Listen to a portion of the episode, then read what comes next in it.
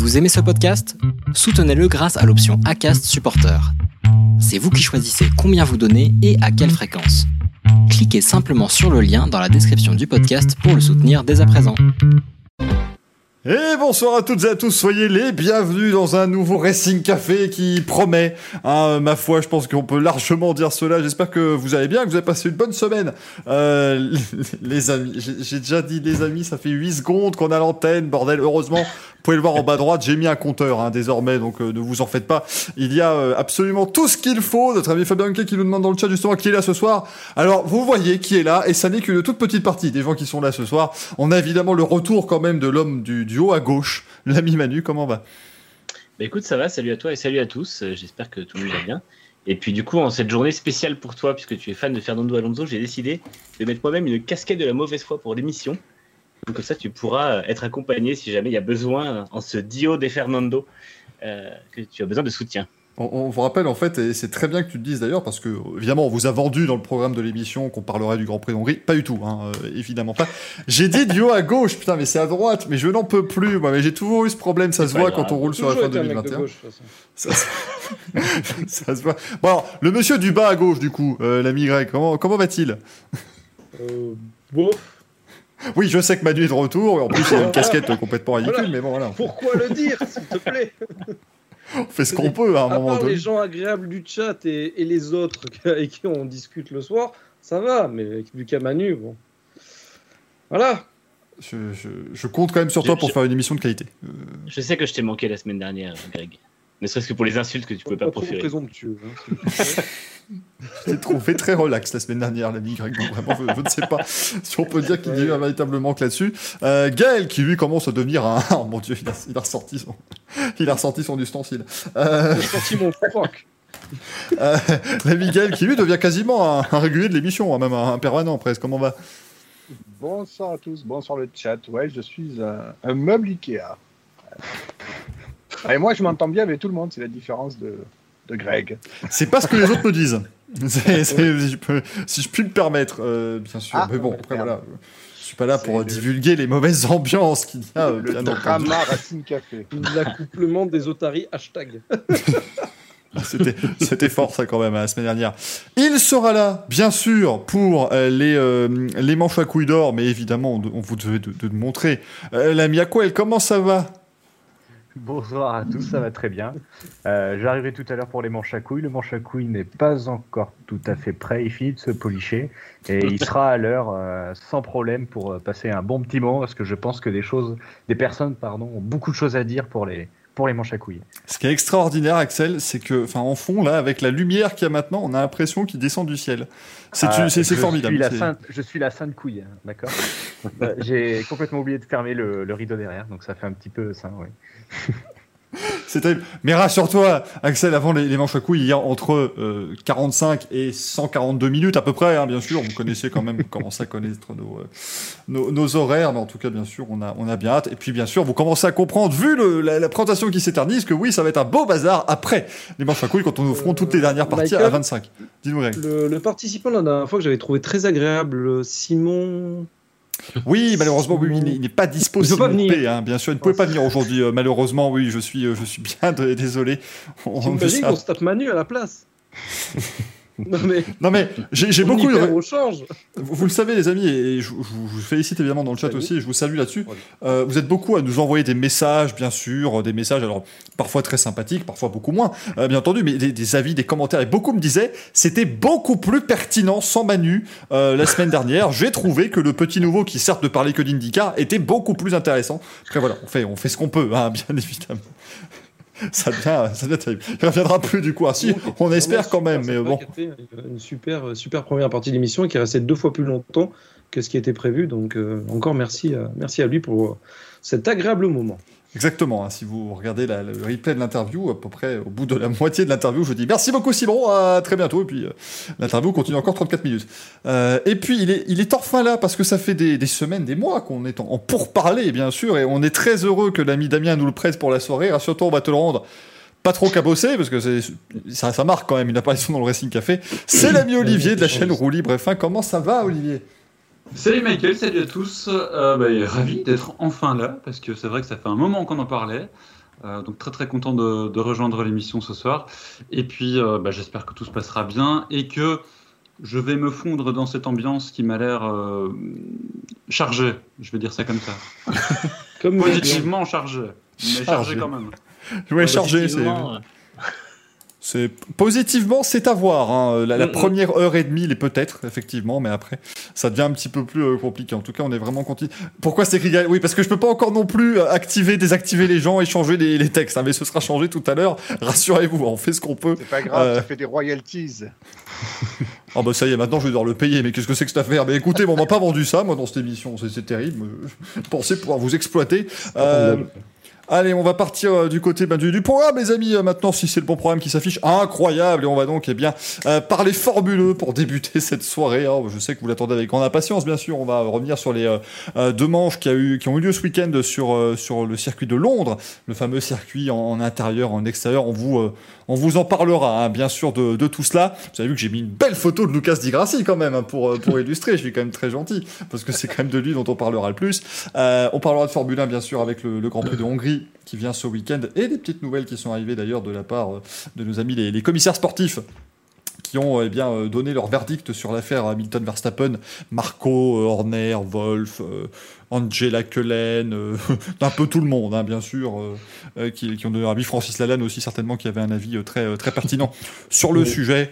On passera ensuite aux news, au programme du week-end, le courrier des viewers. Et Louis, euh, bien entendu. Alors, contrairement, je ne suis pas sûr par contre que Jacques Chirac sera de retour aussi. Hein. Je n'ai pas pu encore euh, avoir la confirmation, malheureusement. J'ai je- dit que je pouvais écrire à n'importe quel moment un sketch. Hein. J'ai pas précisé la longueur. hein. Non, mais à, un moment donné, euh, c'est c'est sympa de les écrire, mais c'est moi qui les interprète. moi, je suis inquiet. Il faut, il faut que je puisse rentrer dans le personnage. Il faut que, voilà, je- Tu vas faire un peu comme dans euh, Bruce Tout-Puissant. Ça va être un peu ça. Je pense que ce sera aussi pertinent. Euh, en tout cas, bah, c'est parti. On va. euh, alors. Je vais, je vais aussi commencer à arranger les gens. Hein. L'ami Olivier, par exemple, vous voyez, si je active euh, sa caméra, il est en bas à droite, et ben hop, je vais le glisser en bas à gauche. On dit au revoir à Greg. On dit au revoir à Greg, à sa, à sa, à sa Porsche à droite et à son Aston à gauche. Il revient tout à l'heure. Et là, par exemple, je glisse Olivier qui va me disparaître sous Greg puisque je ne me suis, je me suis encore une fois emmêlé les pinceaux. Voilà. Allez, on lance le premier jingle de la soirée. Euh, est-ce que c'est le bon, euh, est-ce que j'ai choisi le bon truc, moi, dans cette affaire? Qu'est-ce que c'est que ce truc? Rien ne va, mesdames et messieurs. Bon, normal, ouais, normalement, c'est bon. On parle de Formule, c'est parti. Oh, quelle masse d'armes Voilà, on parle de Formule 1, on va parler donc des manches euh, de l'E-Prix de Londres qui ont eu lieu ce, ce week-end.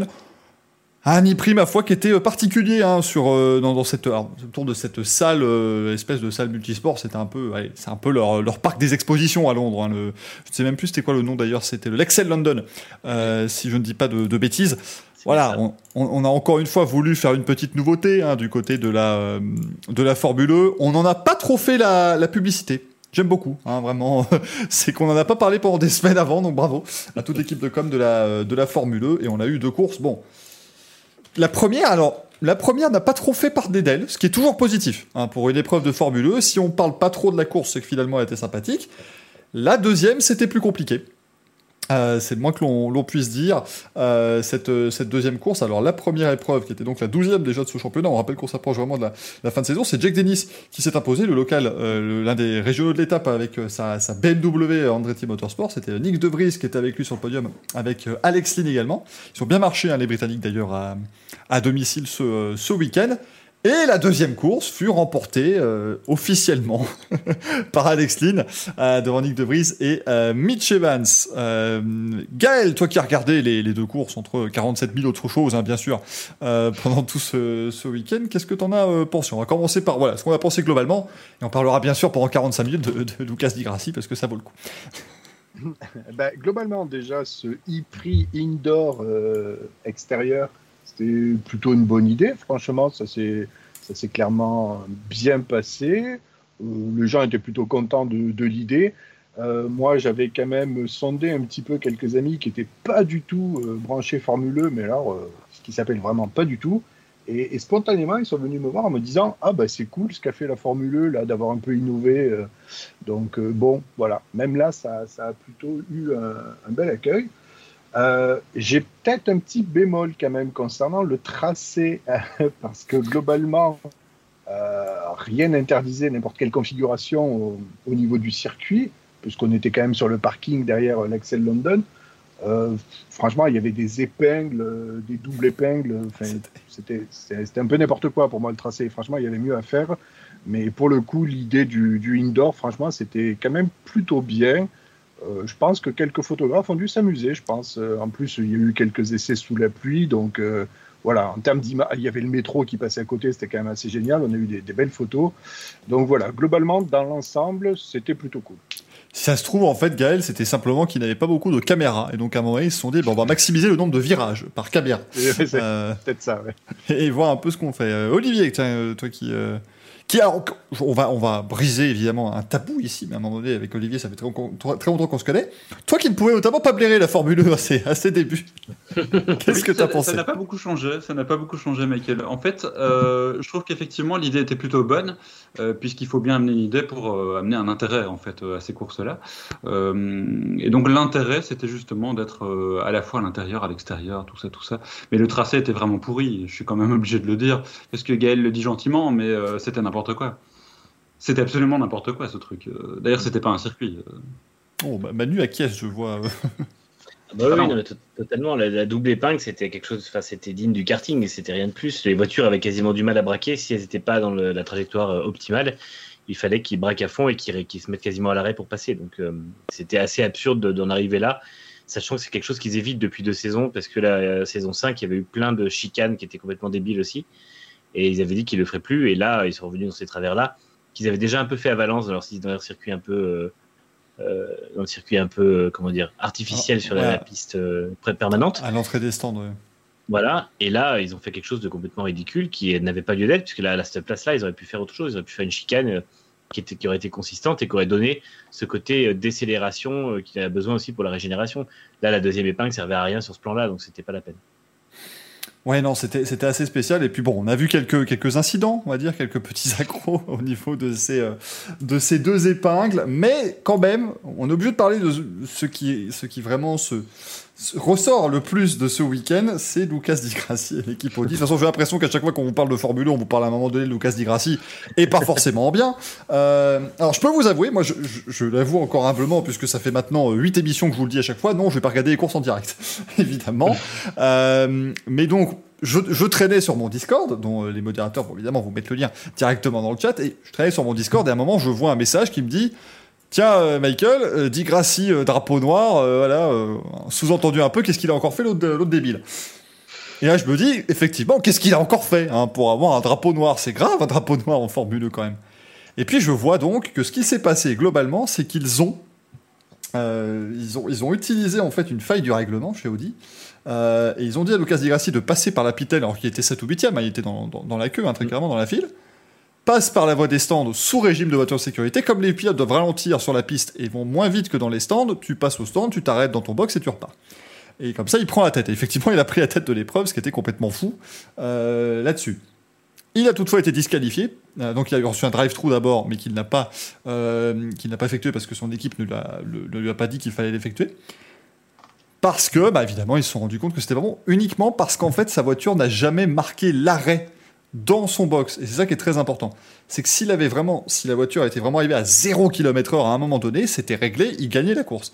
Euh, en tout cas, il jouait, il jouait la victoire. Mais comme, en fait, il a bloqué ses roues, puisque c'était un peu de ciment, euh, pas, pas beaucoup d'adhérence à cet endroit, il a bloqué ses roues, et du coup, eh ben, euh, la voiture était peut-être encore à 2 km/h, quoi. Ça, c'est vraiment pas joué à grand chose.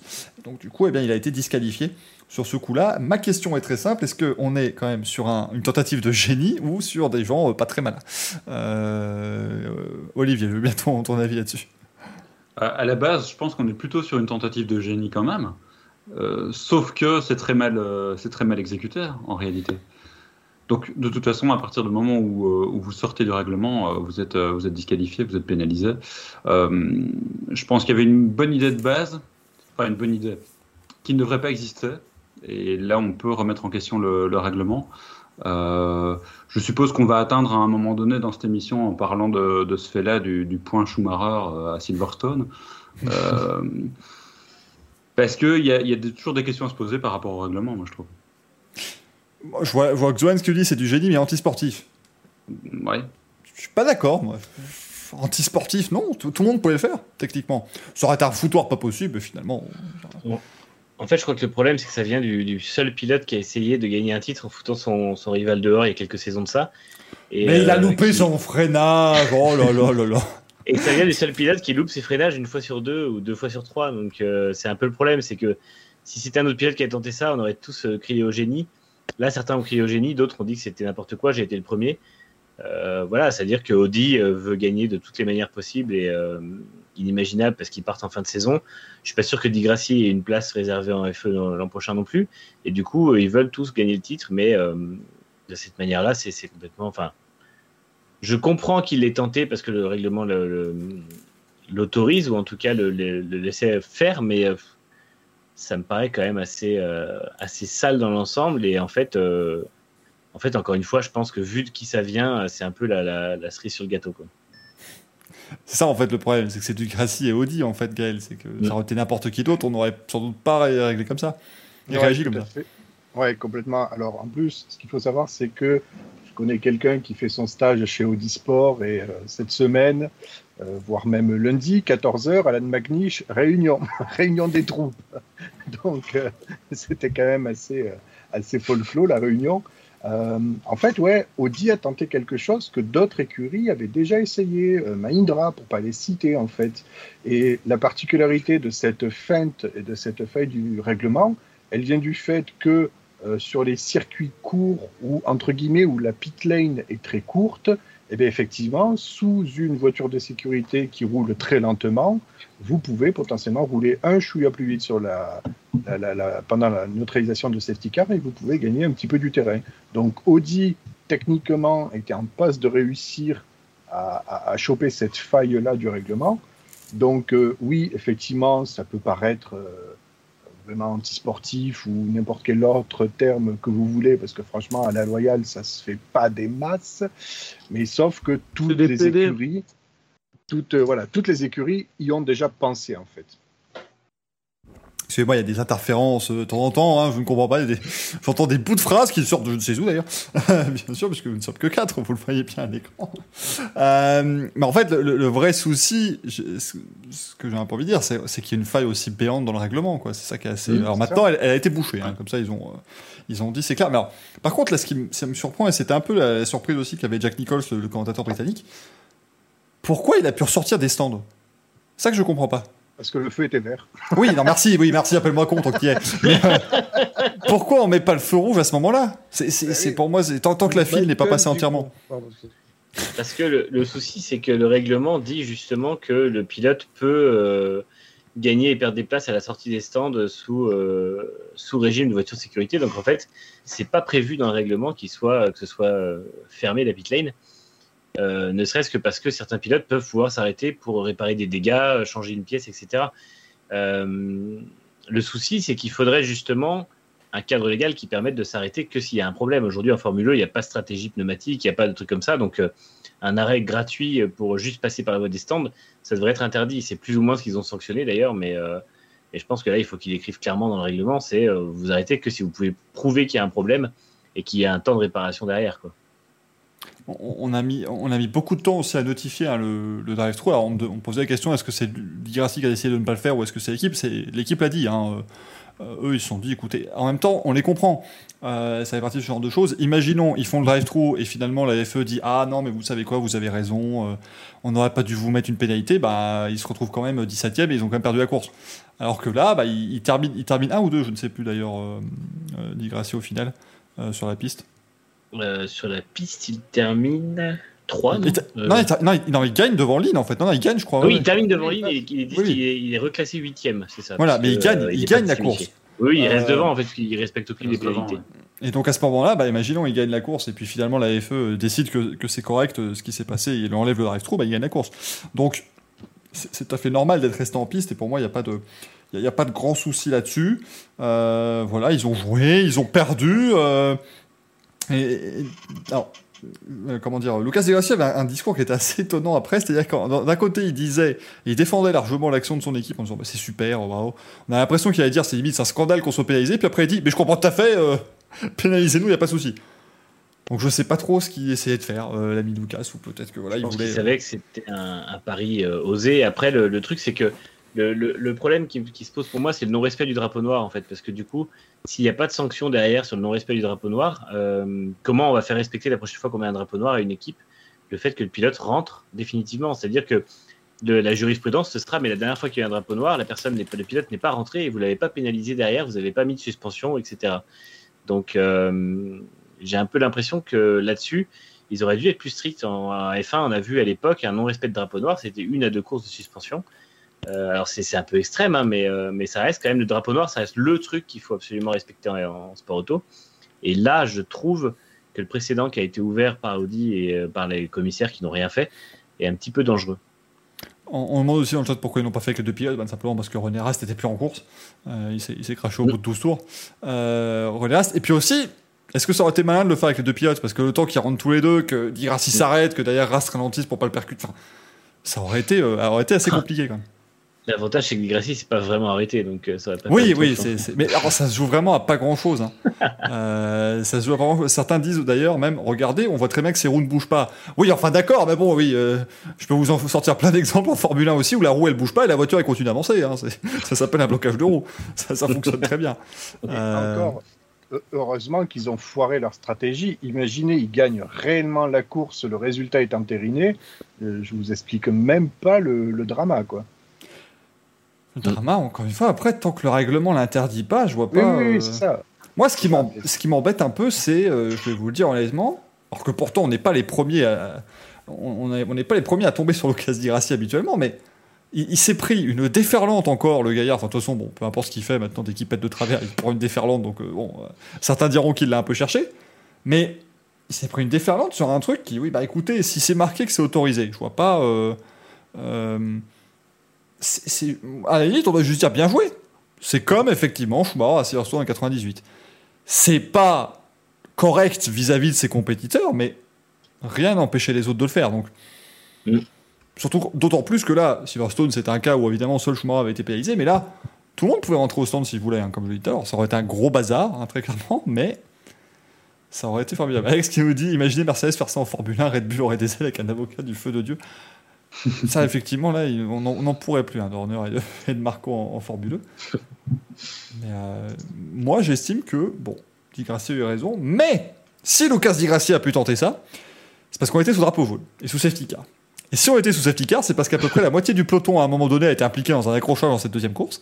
Euh, la palme, quand même, pour. euh, pour Oliver Roland. hein. Là, là, j'avoue que lui, alors là, bon, chapeau, chapeau artiste, euh, qui est allé nous dégommer Stoffel Van Dorn. Moi, je suis. Ouais, je m'insurge.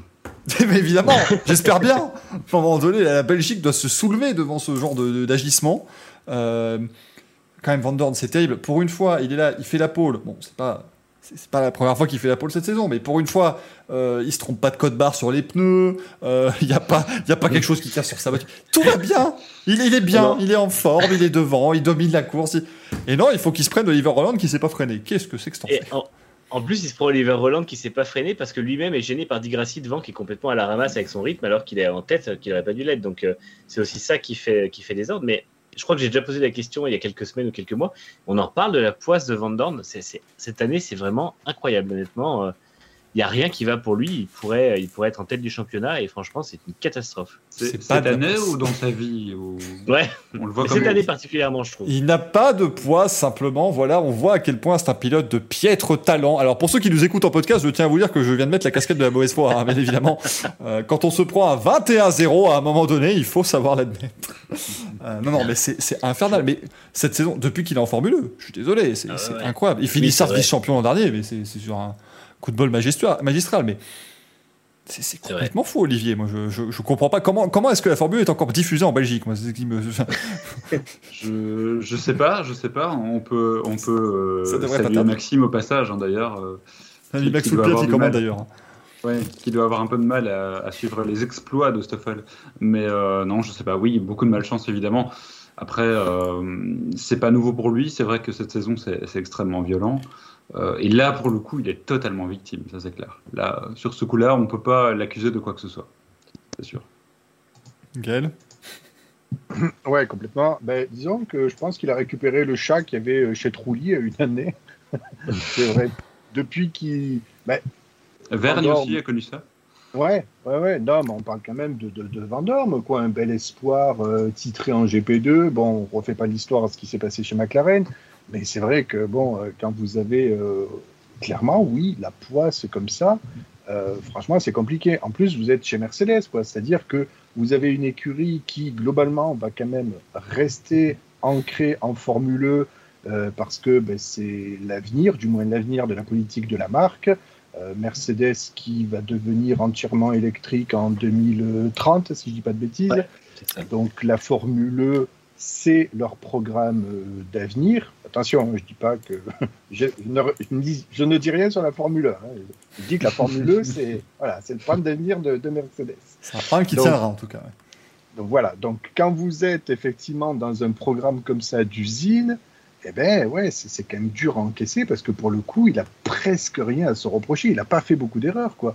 Euh, encore une fois, Valence, quoi, la poisse, bon sang. Euh, donc euh, ouais, c'est franchement et, et- et ça c'est compliqué pour un pilote parce que euh, vous pouvez rien y faire. Il faut se reconcentrer, il faut euh, retravailler. Enfin, il faut vraiment souder euh, avec les ingénieurs, avec les mécanos. Il faut faire euh, énormément de, travail de relationnel parce que si en piste ça se passe mal, il faut quand même bien que vous justifiez votre place dans l'équipe. C'est-à-dire que voilà.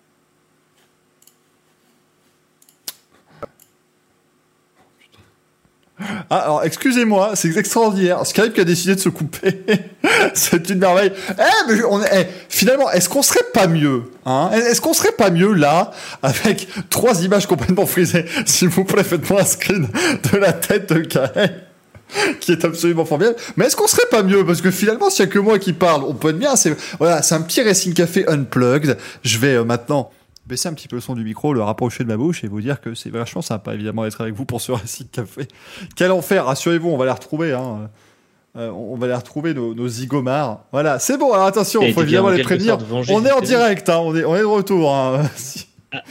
je, je hurle ça bien fort parce que sinon quelqu'un va bien sûr euh, commencer à nous hurler des, des bêtises. Donc voilà, tout va bien. J'espère que maintenant, alors, on a juste perdu la caméra d'Olivier.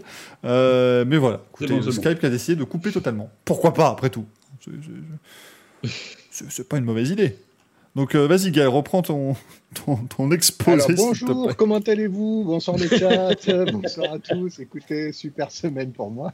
Euh, je sais pas, je rembobine jusqu'à quand? Non, je disais que oui, effectivement, c'est compliqué pour Vendorme euh, quand euh, vous avez ah, je suis deux fois dans le. Non mais il y a bon, il y a, y a- y a- y a OPS, tout a pété. C'est un désastre. moi, j'ai une coupure internet générale chez moi, hein, pour, pour info. Je sais pas s'il n'y a pas un souci de réseau euh, à l'échelle nationale. Ah, c'est possible. sur Moi, ça a coupé. euh, alors, ça continue sur le, le live. hein, Le live a continué de te faire. Euh, sur la pe- ah voilà je retrouve Manu je est-ce qu'on va retrouver Olivier Alors, il faut juste qu'Olivier ah, c'est bon il est de retour donc Ah, mais les gars, râlez pas, vous avez deux Gaël pour le prix d'un. C'est comme quand Ouais. t'as une mouche dans, la, dans, dans ta glace, t'as les protéines avec le dessert. Toi, tu râles. donc c'est bon. Normalement voilà. Tout le monde est revenu à sa place. C'est merveilleux. Toutes mes euh, toutes mes excuses. Bah écoutez voilà. Le, le bug de Skype on l'avait encore jamais fait hein, celle-là. Vraiment c'est euh, très très fort sur ce coup-là. Mais c'est ça aussi utiliser des logiciels de, de 2014 vas-y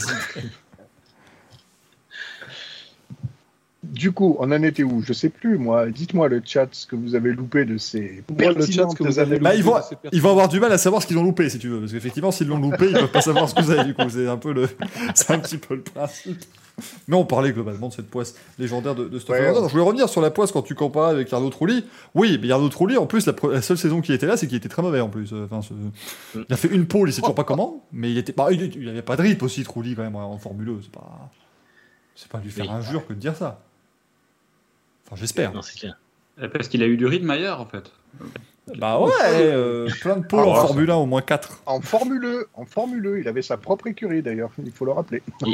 Il a, eu, euh, il a eu du rythme sur les 3 ou 4 premiers virages, généralement, puisqu'on rappelle que c'est quand même lui qui a le plus gros nombre d'accidents au premier tour de, de l'histoire de la F1. Et, oui. et là, et là t'as Greg qui vient de regarder. Mais merde, j'avais une question pour le Louis. Non, non. Non, mais- C'est bon. Par contre, euh, ouais, je Van Dorn a été vengé puisque Roland a été viré cette semaine de, chez Nissan, hein, donc il reviendra pas l'an prochain. Et je pense que ça, je sais pas si ça a eu un lien, mais euh, en tout cas, il, a été, il, viré. Je pense qu'après c'est pour l'ensemble de son œuvre. Mais après, tu parlais de Mercedes justement, euh, Gaël, en disant qu'ils étaient, ils avaient un plan d'avenir sur la Formule 1 et tout ça.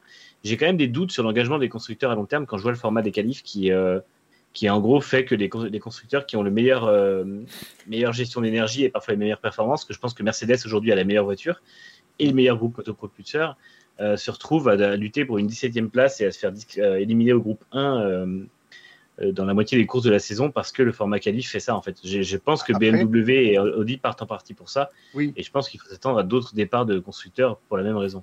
Alors oui, pour avoir de sources sûres eu les échos chez Audi et chez BM, effectivement, euh, chez Audi, le discours il était comme ça. euh, cette discipline Mario Kart, ça nous va pas pour l'image. Bah oui. Ça, c'est les mots de chez Voilà Audi. des gens qui ont du bon sens. C'est bien. En même temps, ils ont littéralement présenté l'attaque mode comme si c'était Mario Kart. Donc, à un moment donné, faut pas- C'est vrai. Et ils ont même fait des, ils ont même fait des montages avec Mario, si je dis pas de bêtises, sur Twitter, il me semble. Oui, oui. Ah, mais bien sûr, mais euh, de toute façon, euh, voilà, j'ai tapé, j'ai tapé Alejandro Agag Mario Kart. euh, la Formule 1 veut s'inspirer de Mario Kart. Je veux dire, c'est littéralement le cas, quoi. Je- c'est- c'est- je l'ai- on n'a pas inventé. Et tu, tu peux pas embarquer des marques de, de premium ou de luxe comme, comme Mercedes Ouais. et tout ça euh, dans, des, dans des trucs Mario Kart. Et, euh, et j'ai un peu peur en fait que ce soit au fur et à mesure des, des saisons que ça finisse par, par provoquer le départ de tous les constructeurs qui vont pas y retrouver leur, euh, leur compte quoi. Je, je rajoute Après, Manu, Manu, hein, la, la pour- phrase exacte d'Alejandro Agag, qu'il avait euh, déclaré à l'époque à motorsport.com. C'est quelque chose que nous étudions. Ce serait comme dans Mario Kart quand ils ont la petite étoile et qu'ils vont plus vite. Donc à un moment donné, qu'est-ce que tu. Enfin. Mais, Putain, je veux, je veux qu'ils mettent la musique quand ils mais oui, c'est ça. Mais Bah ouais. franchement, il prend attaque mode et pendant. oh, bah, par contre, quand l'attaque mode fait 8 minutes, deux fois pe- pendant la course, et que du coup, pendant 16 minutes, t'as le mec, il, il roule et il entend juste. Ce serait absolument infernal. Là, je, là, je, je pense qu'il y en aurait euh, qui, qui deviendraient complètement fous, et ce serait normal. Mais franchement, quand. Enfin, c'est Racing XB qui vient littéralement de vous écrire la visite euh, l'étoile dans- de Mario Kart dans le chat, mais à un moment donné, c'est. Enfin. C'est quand même la seule fois dans l'histoire du sport auto où quelqu'un était là en train de jouer à Mario Kart. il dit, Mais c'est pas con ça. Il, a, il prend l'étoile et il va. Et, et, et c'est devenu l'attaque mode. Réellement ça. Donc. euh, Ceci dit, les premières années, il y avait un IJ pendant les courses qui te balançait 4000 watts dans la gueule, tu savais plus où t'habitais quand même. Ah non, mais, ah mais il euh, était, il était à. Monaco. ouais. Ah, l'idée- non, mais c'était- ce qui était formidable, c'est qu'il savait pas quand démarrer sa musique. C'était incroyable. Le mec, il, il baissait le son au début de la course pour faire attention, et avant que la course démarre. Mais qu'est-ce que tu fais Il y a Thomas Roland, le mec. Qu'est-ce que c'est que ce merdier? Euh, Par contre, j'ai- bien aimé le, le spectacle euh, entre guillemets euh, de, de présentation de la course au début avec les lumières qui s'allumaient. euh, Oui, Ils avaient eu C'est une bien. poursuite sur chaque pilote pour le, le- le top 10 de la grille et tout ça, c'était pas mal. Donc il y a quand même des bonnes idées dans la Formule 1, on va pas non plus Ah bah, les, bien les- sûr, les non, non, tracher mais- gratuitement. Mais c'est vrai que j'ai peur que le format de qualif en fait finisse par plomber vraiment le championnat. Parce que c'est bien beau de vouloir avoir un championnat très serré et c'est cool, on a quasiment 20 pilotes qui peuvent encore être champions à deux courses de la fin. Mais est-ce que justement c'est pas le gros problème de la discipline? Est-ce que est-ce que c'est pas anormal qu'on ait 20 pilotes qui puissent au 18, je sais plus, ou 17 qui puissent être champions à, à deux courses de la fin? C'est ça le problème.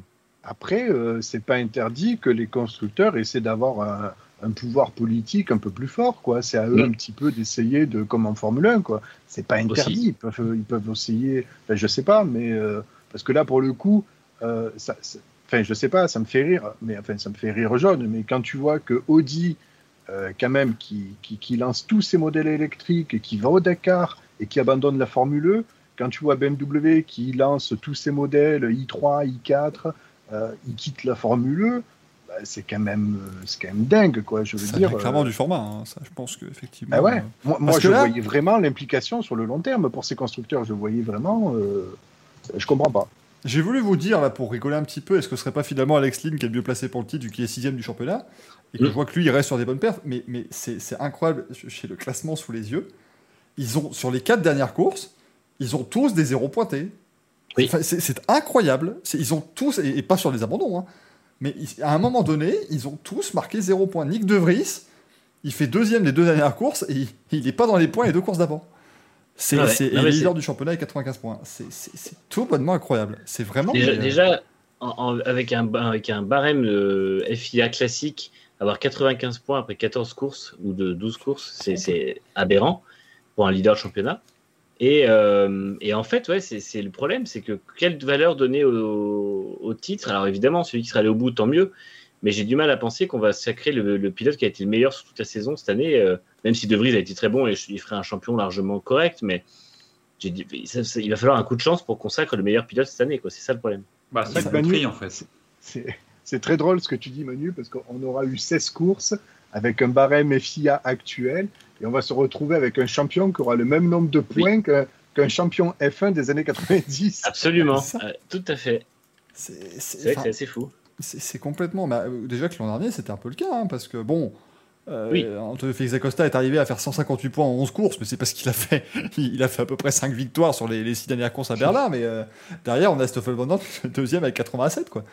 Euh, encore que en 11 courses. Oui, donc ça c'est mieux quand même parce que là on en est Oui. déjà on a 95 en 13 courses et on aura 15 courses au total. Donc euh, c'est assez euh, c'est vraiment particulier. Tu vois, je sais, je sais que le, le championnat coûte pas très cher pour les constructeurs, donc c'est un bon plan quand même. Mais euh, j'ai du mal à penser qu'à la fin, il s'y retrouve. Je veux dire, encore une fois, quand tu vois que McLaren officialise son engagement en extrémie avant d'aller en Formule 1, il y a sûrement un, un souci de rentabilité du championnat et de, de comment dire, le- le- l'argent gagné contre l'argent dépensé, plus l'image de marque qui en sort. Je suis pas convaincu qu'on ait beaucoup de constructeurs qui y trouvent leur, euh, leur, euh, leur, leur truc. Quoi. Après, euh, à part, enfin, le seul qui arrive pas, c'est NIO, mais eux, ils sont vraiment en difficulté au niveau des performances euh, en tant que constructeur. Mais sinon, euh, les autres, ouais, j'ai du mal à comprendre l'intérêt pour eux. Quoi. Surtout quand on sait que Audi a développé un tout nouveau moteur en début d'année et l'a introduit cette année. Euh, bah, du coup, les, les moteurs, il les, il les recycle dans leur buggy euh, Dakar. Quoi, du coup. Ouais, c'est ça. Non, puis tu vois, Ja- tu vois Jaguar qui, a failli prendre la, la- la tête des deux championnats euh, à la dernière course et qui là se retrouve sur la grille euh, 14e, 17e place, complètement englué dans le peloton, pas réussir à remonter. C'est, euh, ça manque de sérieux et je sais plus qui c'est. Oui, c'était Racing LXB qui disait dans le, dans le chat si tu es en tant que spectateur, tu auras deux courses, tu reviens, la hiérarchie est plus du tout la même, tu comprends pas. Et c'est quand même un gros problème pour le, suivi du championnat. Je suis pas sûr que les gens qui ne suivent pas toute la saison arrivent à suivre des courses comme ça et à en profiter et à comprendre ce qui se passe sans, sans avoir une grosse galère, à comprendre pourquoi celui que la dernière fois ils ont vu être en tête et bien mener une course se retrouve 18e, à pas réussir à passer le 17e. Quoi. Le problème, c'est aussi, par exemple, on est à la septième saison. Si on demande, par exemple, aux euh, viewers lambda euh, qui suivent la Formule 1 depuis euh, quasiment le début, si on leur demande de leur citer, par exemple, deux ou trois top teams, ils vont pas pouvoir répondre. Mais il n'y a pas de top team. Alors aussi parce qu'il y a eu des nouveaux entrants, mais bon, même sans ça, je veux dire, euh, euh, est-ce que Audi est vraiment un top team? Ils sont quasiment là depuis le début. Est-ce qu'on peut dire que Audi est un top team? Bah, C'est pas si évident que ça, quoi. La, la hiérarchie le, le, le, le retranscrit pas, quoi. Ah, de toute façon, Gaël, il y, a- il y a- il y a 50 points d'écart entre les 8 premiers du championnat par Oui. équipe. Donc il ouais, n'y a, pas de top team. C'est- Ouais, C'est-à-dire qu'actuellement, Virgin a 165 points, euh, mais ils ont fait 0 à la, la première course de Londres. Mercedes en a 158, ils ont fait 0 aux deux courses euh, qui étaient avant Londres à, New York. Jaguar à 156 points, DS Cheetah 148, BMW 143, Audi 134, Mahindra 122 et Porsche 116. Euh, Ça, ça crée, Michael, un, double problème d'image, en fait. Un problème d'image pour les constructeurs eux-mêmes, qui, forcément ne vont pas y retrouver leur compte, et évidemment un problème d'image pour le spectateur lambda, qui, à quel moment tu vas pouvoir t'identifier réellement à, à des performances et à des équipes qui performent, à des pilotes qui performent, bah, c'est pas possible. Il y a trois équipes qui ne marchent pas en fait. Ça, c'est les trois seuls où tu dis que ça marche pas. C'est NIO, Ouais. Dragon et, et Nissan, parce qu'il faut quand même le dire. Mm. Euh, pas que, parce que par exemple, on, on le dit, euh, tu le dis Manu, effectivement, Oliver Holland, qui n'a pas été reconduit pour l'ensemble de son œuvre.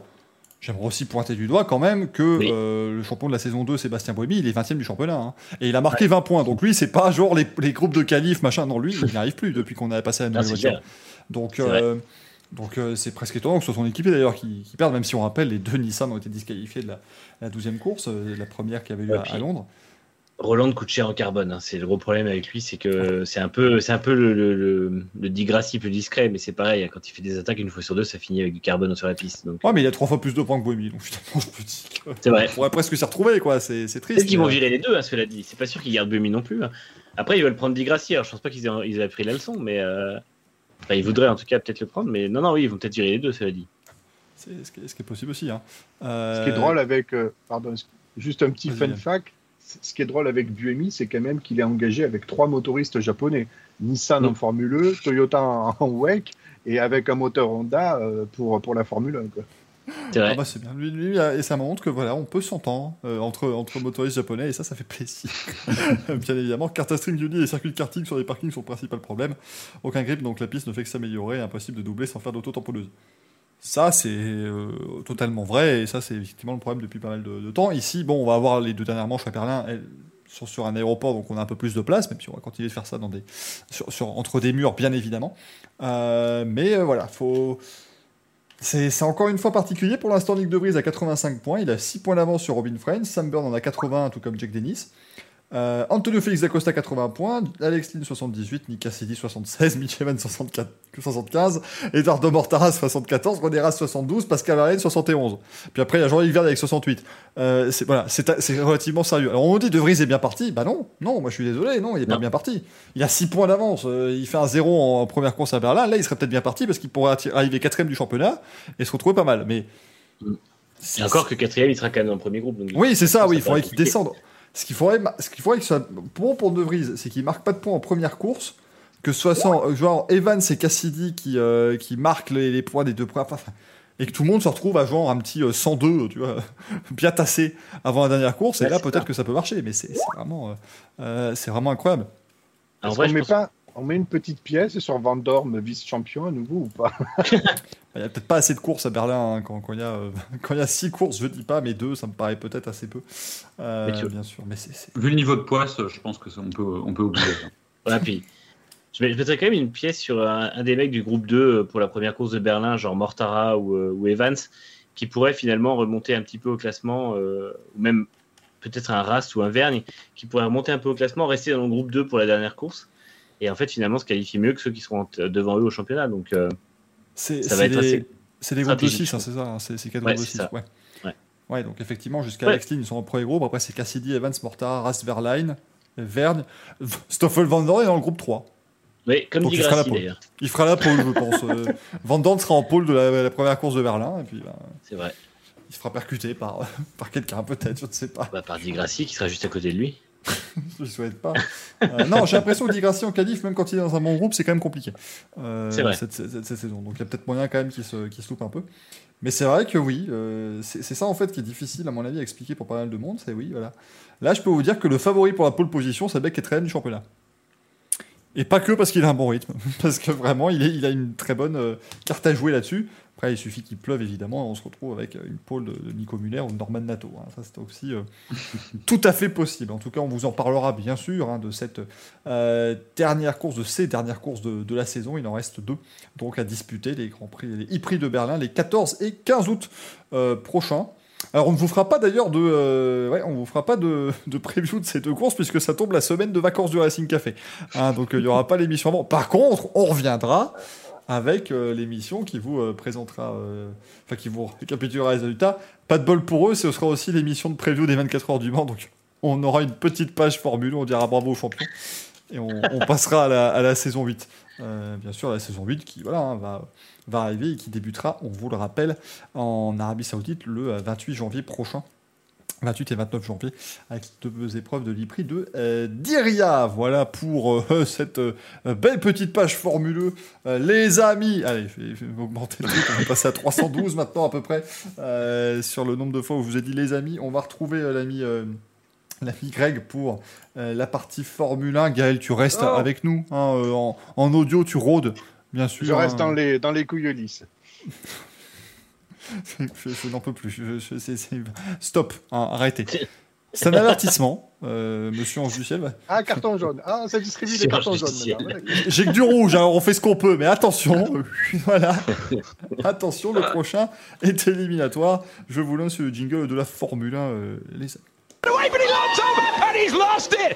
Ah, ça fait toujours plaisir de réentendre évidemment euh, Mark Webber, qui n'était pas une, une chèvre qu'on égorge, hein, qui était bien le véritable Mark Webber.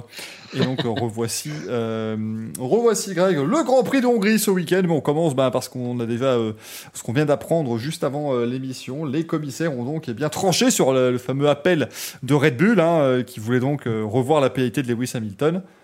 Bah, il ne s'est rien passé de plus. Hein, on va pas dire qu'on tombe de nos chaises. Ils ont débouté Red Bull. Greg, c'est pas tout à fait surprenant. hein, je pense que voilà, on pouvait s'y attendre. Ils, avaient parlé de nouveaux éléments à charge qui étaient probants, etc. D'après eux, les commissaires ont dit euh, qu'est-ce que. on- on- enfin, on va pas le pénaliser plus. Il a été pénalisé, il a purgé sa peine, comme on en a discuté pendant 150 ans la dernière fois. Un point, c'est tout. S'ils avaient vraiment eu une preuve euh, accablante, je pense que oui, on aurait pu avoir quelque chose. Mais là, à mon avis, ils, ils y sont allés un peu à l'esbrouf.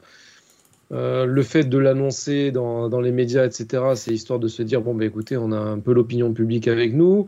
Il y a Verstappen qui a eu une grosse communication aujourd'hui dans les, dans les médias, comme quoi il a continué sur son histoire de oui, j'ai pris 51G. Euh, oh, le monde ne s'est pas arrêté de tourner. Pauvre Yorick, je l'ai bien connu, tu vois. Enfin bon. Non, mais au bout d'un moment, faut, faut arrêter les conneries. Je veux dire, euh, je sais plus, que, je, je crois que c'est. euh, enfin, je sais plus, il y, a un- qui a marqué euh, attention, euh, il y a quelqu'un qui lui a pris la température euh, en rentrant dans, le paddock. Est-ce que tout le monde s'est arrêté par, pré- par précaution, par respect pour lui? Et au bout d'un moment, il faut se calmer. Oui, il a pris 51G. euh, oui, il est allé à l'hôpital, etc. Est-ce que c'était déplacé? Je pense que c'était un coup de com'. Est-ce que Red Bull avait raison d'aller faire un appel, d'aller défendre son beefsteak parfaitement? Il y en a plein, j'ai vu sur les réseaux qui ont ragé en disant oui, Red Bull, vous êtes des forceurs, etc. Ce sont des entreprises. Ils défendent leur bout de gras. C'est normal qu'ils y aillent. Ils avaient des éléments, ils ont tenté. Il y a un championnat qui est en jeu. Il y a même deux championnats qui sont en jeu. Donc pour moi, c'est tout à fait normal. Ils ont perdu. Ben voilà, écoute, on n'en parle plus. Allez, l'histoire, elle est réglée au prochain. C'est le comptable qui parle là, non? Le comptable, le compte devant la table.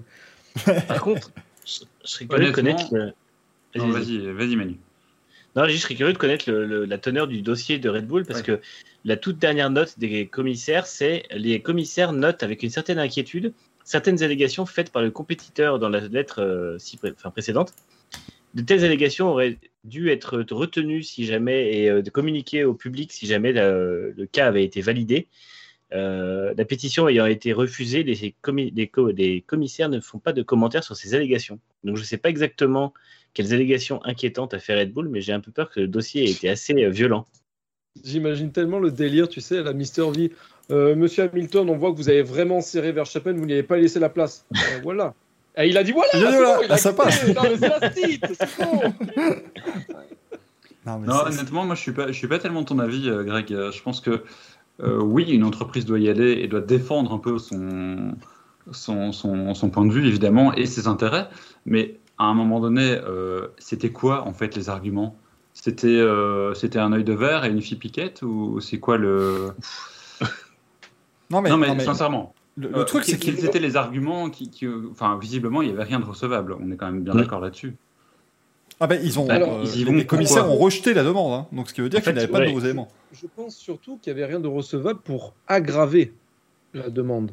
Donc techniquement, euh, peut-être qu'ils avaient des bons éléments, mais comme les 10 secondes avaient déjà été euh, mis, il y en a certains qui ont trouvé que c'était trop light. Euh, Ricardo, euh, c'est la F1 qui a, partagé ça.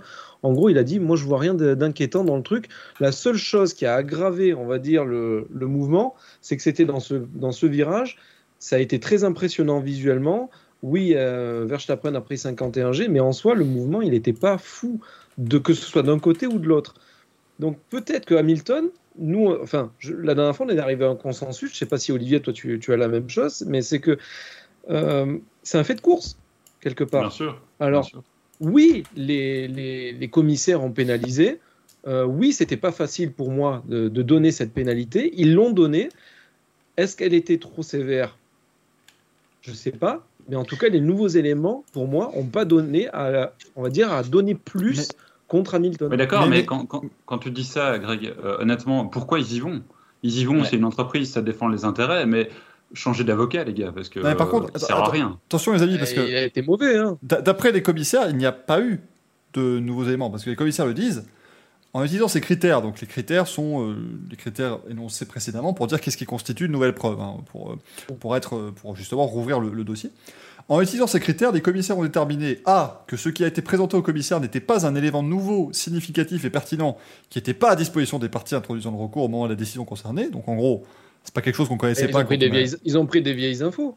Ils, sont- Bah, ils se sont dit c'est nouveau, etc. Ils ont C'est ça, ils défendre ont pas retrouvé. En fait, il n'y a pas eu de- quelque chose de nouveau par rapport à ce qu'on a eu le dimanche, quand les commissaires ont pris leur décision ce jour-là. Euh, Dis-nous Manu. En fait, il se dit que euh, les deux éléments qu'ont apporté euh, Red Bull, c'est un diapo de toutes les captures d'écran pour montrer les trajectoires de chacun. Et ils ont apparemment, pendant les tests Pirelli du mardi, ils ont tenté avec Albon de le faire passer dans la même trajectoire que Hamilton pour prouver avec les Oh. données GPS. De toute façon, il n'aurait pas pu sortir comme il fallait du virage. C'est ça leur nouvel élément, mais qui, apparemment, qui du coup a été totalement rejeté par la FIA, disant que ça n'avait rien à voir, que c'était pas la même situation et qu'il Ça- n'y avait aucun en fait, intérêt oui. à- à- à- Ça, ça vaut autant que euh, l'argument de Horner quand il dit que de toute façon on, on dépasse pas à l'intérieur euh, dans ce virage. Quoi. Voilà. Mais ils expliquent effectivement, les commissaires expliquent que les diapositives de l'annexe 2 de la lettre du concurrent qui ont été invoquées comme nouvelles preuves n'ont pas été découvertes, mais créées dans le but de soutenir la requête en révision. Donc globalement, c'est pas une preuve qu'ils ont apportée, c'est juste regardez si on met des photos comme ça dans cet ordre-là et qu'on appuie vite sur le bouton de droite, l'image elle bouge. C'est à peu près ça hein. Il y Euh, a une très belle animation d'ailleurs qui a circulé sur les réseaux où tu vois justement le parallèle en 3D entre le move euh, Verstappen-Hamilton et Leclerc-Hamilton. Et Ouais. euh, ils auraient pu arriver avec ça, à la limite c'était plus parlant que ce qu'ils ont amené. hein. non, mais franchement. c'est- complètement. Ouais, mais après, il n'y avait rien qui prouvait que cette, euh, cette, euh, ce graphique-là était parfaitement euh, juste au niveau des Ouais, je distances. tout ça. Je pense Yeah. que ça aurait été, enfin, pour moi, plus parlant qu'ils aient les données, on va dire, volant de l'un et de l'autre en disant regardez, il y en a un qui a trop écarté, il y en a un qui a donné un coup de volant. Au final, ils sont. Mais ça, ils les avaient déjà, quoi. je pense. Parce que Ouais, on voit ça, à la télévision, quand on a des fois, le- on a le petit graphique avec le volant qui tourne, ça prouve que les données sont déjà récoltées euh, par la FIA, donc ils les avaient déjà tous ces éléments-là. Donc Ouais. effectivement, il n'y a pas eu de nouveaux éléments. Ce qui est inquiétant, c'est le communiqué de presse de Mercedes, euh, qui évidemment a réagi à la décision, hein, puisqu'elle Mm. elle est positive pour eux. Euh, donc l'équipe Mercedes AMG Petronas F1 Team salue la décision, en tout cas accepte avec grand plaisir la décision des, des, des commissaires.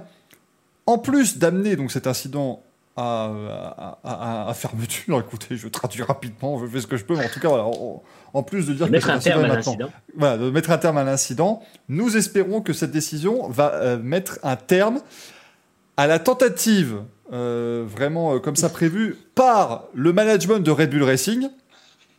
Et c'est là quand même, je trouve qu'on on atteint encore des sommets parce qu'on va nous dire arrêtez de nous parler de ces conneries et tout ça. Mais là, faut le dire parce qu'ils disent donc une tentative euh, préméditée un peu, un peu plus donc de Red Bull Racing de euh, détruire d'une certaine manière Manière. l'intégrité sportive et le nom de Lewis Hamilton, y compris dans les documents qu'ils ont transmis au commissaire pour demander de, de rouvrir le dossier. Donc honnêtement, Ça veut, ça veut dire euh, que tous les arguments sont bons. Quoi. C'est- c'est-à-dire que là, c'est- en fait, on se Non. demande maintenant qu'est-ce qui s'est dit dans la, dans la fameuse lettre de Red Bull. C'est ça, en Mais fait. ça, ça rejoint, ça rejoint ce que je te disais tout à l'heure avec le dernier paragraphe des commissaires qui explique qu'ils ont une certaine inquiétude par rapport au truc qui leur a été soumis euh, par Red Bull. Quoi. Moi, je sais que. euh, je, comment dire, je pense qu'il y, a- il y a vraiment un problème de, de communication entre les deux équipes là aujourd'hui qu'il va falloir que la FIA surveille de près parce que euh, ça va très très loin. Donc, euh, je sais pas ce que Red Bull cherchait. En fait, je comprends pas ce qu'il voulait euh, en, en disant non, ça, ce sera pas un incident qui sera traité comme les autres. Euh, cet incident-là est beaucoup plus grave que ce qui se passe en piste d'habitude. Non, je veux dire, c'est un incident de piste. Euh, Il y a un responsable qui a été, qui a été, euh, qui a été sanctionné au départ. Après, à la limite, ce que, je trouve con de leur part, c'est qu'ils auraient pu dire bah, écoutez, nous, euh, c'est une grosse dépense qu'on n'avait pas prévue. On voudrait que ce soit euh, exclu du euh, plafond budgétaire ou ce genre de choses. Mais là, en fait, ils sont allés tellement loin en voulant quasiment faire une pendaison de Lewis Hamilton dans le paddock du Hungaroring qu'en fait, au bout d'un moment, enfin, c'est- n'importe quoi. Et ils ont été totalement déraisonnables. Et euh, je comprends, même s'il ne va rien arranger, je comprends la réaction de Mercedes si apparemment les, les- les documents de Red Bull sont bien violents. Après, je pense que Mercedes va aussi loin et que ça va pas arranger l'affaire et l'ambiance euh, ce week-end. quoi. Ouais, mais c'est pas trop le genre de la maison. Persi- je persiste à dire que c'est quand même du bluff euh, médiat- médiatique et qu'ils ont tenté quelque chose. Voilà, c'est arrivé à rien du tout. Pour moi, euh, on va dire au niveau de l'image, c'est catastrophique. L'image de marque, on prend un gros coup. Euh, mais ils ont tenté. Voilà, Oui, mais Greg, faut, Greg, faut- faut le faire. Moi, je suis d'accord avec le côté, ils ont tenté publiquement. Ça, je comprends. Il y a côté un peu bluff, un peu grand seigneur. Ça, je le comprends. C'est une chose de le faire en public devant les médias. C'est une autre chose de le faire dans la demande qu'ils ont fait au commissaire. C'est ça, en fait, qui est peut-être plus grave. C'est-à-dire Bah, que si pre- tu j'ai dis- presque envie de dire, c'est un peu la même manœuvre que Ferrari qui dit que quand il y a un truc qui lui plaît pas, il se barre. Red Bull, il, il l'avait fait il y a pas si longtemps que ça aussi pour les moteurs et compagnie. C'est pour Ouais, moi, c'est ouais, mais c'est c'est du pas- même acabit. C'est du bluff. Ouais, mais non, mais je trouve que c'est. Oui, mais Non, c'est une chose de dire. Euh, Lewis Hamilton est quelqu'un de honteux, euh, il ne respecte rien. on- c'est un peu, je grossis très volontairement. Ne commencez pas à nous mettre des commentaires sur YouTube en disant qu'on est des gros connards. On, on l'est, mais voilà, c'est pas, c'est pas le but de la conversation on là sait, tout de suite. si, avez déjà dit. Ça, tout le monde le sait, On ça vous le dit depuis beaucoup. Mais, mais c'est que c'est une chose de dire voilà Lewis Hamilton ne respecte rien ils auraient dû euh, ils auraient dû attendre 8 heures avant, de célébrer leur victoire parce que Max euh, avait Bobo à l'hôpital. Euh, ce qu'il a fait est absolument honteux c'est limite pas digne d'un champion du monde. Et venir l'écrire dans les commissaires en, allant voir les commissaires en disant ah mais vous savez Lewis Hamilton c'est vraiment quelqu'un de minable il faudrait le pénaliser pour ça c'est un peu ça le truc en fait qui est un peu dérangeant je trouve. Alors, je, pense qu'il y a un peu de passif par rapport au fait que Verstappen, dans ses grandes années au tout début, il a failli tuer à peu près 158 pilotes. Voilà. Et je pense qu'il y a les écuries qui ont été un peu agressives auprès de la FIA, d'où il y avait la jurisprudence Verstappen, où en gros ils ont dit bon, bah, si tu refais des mouvements comme ça, tu, tu te fais pénaliser. Donc je pense qu'ils ont. Enfin, j'essaye d'imaginer. hein. Attendez, je ne connais pas les informations. Non, j'ai pas quelqu'un à la FIA qui m'appelle tous les jours pour m'expliquer des choses. Mais je suppose qu'ils avaient ça en ouais, je suppose qu'ils avaient ça en tête en se disant écoutez, les autres écuries, ils ont été virulents avec nous, avec le petit à l'époque, donc on, on voit pas pourquoi on ferait pas la même chose pour un seul move d'Hamilton dans toute sa carrière, façon de parler. hein. Donc euh, je sais pas. Euh, Qu'est-ce que vous en pensez? Est-ce qu'il y a un peu de psychologie là-dedans? Est-ce que ils ont la dent dure par rapport à, on va dire, à du passif, on va ainsi dire, Moi, ange en du ciel. Ah, vas-y, Oui, ici la voix. Oui, que se passe-t-il? On, a une, on a une mission à, à faire, on a un sexy ménage peut-être, qu'est-ce qui se passe? Votre mission, si vous l'acceptez. Non, mais je suis d'accord avec euh, Greg. Je l'avais déjà évoqué la dernière fois, la, jurisprudence. euh, Enfin, il y avait effectivement la jurisprudence Verstappen qui d'ailleurs a débouché sur l'histoire des dépassements où le demi-train avant devant son adversaire équivaut à ce que le dépassement soit euh, validé. Ça, c'est directement une conséquence de ce que Red Bull a, fait. Et je pense qu'à mon avis, je dis bien je pense parce que bien sûr on n'est pas on n'est pas dans les petits papiers, on ne sait pas ce qui se passe, mais je pense que Red Bull a voulu faire la même chose cette fois-ci, recréer une jurisprudence en disant et en essayant de vouloir démontrer que Lewis Hamilton savait très bien ce qu'il faisait et que de toute façon, le dépassement n'irait jamais à son terme. Donc ils ont essayé de démontrer volontairement que Hamilton est allé pas volontairement au crash, je pense pas, même si peut-être c'est ce que certains vont extrapoler, mais je pense qu'ils ont au moins voulu démontrer que de toute façon, Hamilton savait très bien où il plaçait sa monoplace et que de toute façon, le but était non pas de faire un dépassement propre, mais bien de faire et un dépassement et de mettre en délicatesse Verstappen sur le vibreur, voir est-ce qu'ils ont essayé justement de utiliser le dépassement de Leclerc pour valider euh, leur théorie. Euh, à mon avis, on n'en est peut-être pas loin. Il y a eu Même un pas, concours de quéquette sur ce, sur ce dépassement, tout simplement. En fait, c'est ça qui est ridicule, c'est qu'ils ils ont, ils ont même pas utilisé le- l'argument Leclerc, visiblement. Alors que quelque part, c'était leur seul argument. Mm. Euh, mais, mais Hamilton. C'est vrai que l'argument, l'argument Albon avec des pneus de développement, il n'arrive pas à passer là avec une voiture d'il y a deux ans, avec des pneus de développement. Je voulais quoi? Moi aussi, j'arrive pas à passer là avec ma Clio. Ah, ah ben, il- Non, ah, mais ils, ils auraient pu prendre la, la grand-mère de Horner, c'était pareil, quoi. Enfin, ça n'a aucun intérêt. son ça âme. n'a- Oui, voilà. C'est Yvette Horner, non Arrêtez, on va encore se prendre des commentaires disant Mais franchement, vous vous, vous foutez de la gueule de Red Bull, c'est pas bien. L'autre, il s'est pris ça, alors qu'il a été 51G. à l'hôpital. Il s'est pris 51G, Je euh, machin. quand même que Je- on, on peut pas se foutre de la gueule des écuries parce que, comme j'ai dit, ils se défendent. Ils, ils arrivent pas à se défendre sur la piste parce qu'ils sont quasiment à égalité. Red Bull avait un peu pris le dessus, là, ils ont perdu un gros avantage. Ils en ont gros sur la patate. Eh ben maintenant, ils y vont un peu sur, façon tapis vert. Alors, il y en a qui vont trouver ça pas sportif et très euh, bureaucrate, tu sais, euh, c'est très bureaucratique, c'est procédurier à mort. Ben ouais, mais à la fin, de- à la fin de l'année, euh, nous, on est six connards, façon de parler, à, à s'intéresser, on va dire, au côté sportif, à la beauté du geste, etc. Mais à la fin de l'année, quand il va falloir vendre des canettes de Red Bull, la seule chose qu'ils vont dire, c'est ouais, mais Max, il était, il était, il a été champion. Ouais, Voilà, non, mais c'est bien tout. sûr, mais, mais Il y a 95% des gens qui en ont rien à une- faire de, de ce qui se passe entre deux il y a grands une méthode qui est assez gênante. Alors, Euh, Il y avait euh, donc Verstappen aujourd'hui en conférence de presse qui a dit si vous voulez dire irrespectueux, c'est quand un gars est à l'hôpital et qu'un autre agite le drapeau comme si de rien ne s'était passé, et que vous avez poussé le gars dans le mur à 51G. Je veux dire que ça montre comment ils sont vraiment. Et j'ai beaucoup apprécié la remarque de l'ami euh, McLovin sur Twitter qui nous a dit je me demande qui va jouer le rôle de Max Verstappen dans Ah, Rush ah oui, 2. Rush 2. Parce qu'on est d'accord que participer au Grand Prix de Hongrie dix jours après avoir agonisé dans les couleurs lugubres d'un hôpital anglais, c'est du jamais vu depuis le comeback de Loda après le Nürburgring. C'est Alors, encore une fois, je veux pas, je veux pas qu'on fasse dire des choses qu'on n'a pas dites, mais encore une fois, on n'est pas en train de dire que ce qu'il a pris, c'était vraiment rien du tout, parce que certains ont réagi comme ça après l'émission Grand Prix qu'on a fait lundi, disant oui, euh, c'est vraiment pas respectueux de faire ce que vous faites, il s'est pris 51 G et vous, vous en rigolez. C'est pas qu'on en rigole, mais encore une fois, Il euh, bien. à un moment donné, 51 G, quand il sort et il n'a aucune blessure, c'est pas. Faut pas qu'il faut qu'il arrête deux secondes, quoi. Euh, oui, alors- très bien, quoi. c'est pas. je- alors attention, je le, dis, parenthèse. je le dis très bien. Oui, si moi j'étais dans la voiture à ce moment-là, je serais mort. Oui, il y a pas de problème. Mais je- j'aurais pas été devant Hamilton déjà, je pense à ce moment-là. Non, mais Mais- en soi, c'est 51G déjà sur un très court laps de temps, d'accord C'est c'est 0,01 seconde, je- j'exagère à peine, c'est pour schématiser la chose. Et l'autre chose, c'est que je pense qu'il s'est jamais pris une baffe comme ça en F1. C'est sa Bien première, tu l'entends à la radio, il s'est pris une méchante baffe. C'est la première fois qu'il se prend un gros accident, Verstappen. Donc oui, il a dû euh, être touché dans son amour propre. Oui, physiquement, ça lui a pas fait du bien. Je pense que le garçon, il a quand même du courage de, sortir de ça. euh, je veux dire, euh, ça, doit quand même le hanter. Je veux dire, c'est un choc, et physique et mental. Mais voilà, ça y est, on y est là. Je veux dire, il était très mordant aujourd'hui en conférence de presse. Il n'était pas à l'agonie, hein, le garçon. Mais c'est ça, c'est, encore une fois, moi je, le dis, c'est un gros choc. Il n'y a pas de problème. La, la radio après le choc est terrible et c'est vraiment pas agréable à Mm. écouter. C'est vraiment, on- n'est pas en train de dire euh, qu'il arrête de faire sa chochotte. euh, c'est rien. C'est pas que l'accident n'est rien. Mais à partir du moment où il n'a absolument rien, il va bien. Je pense qu'il peut aussi passer à autre chose.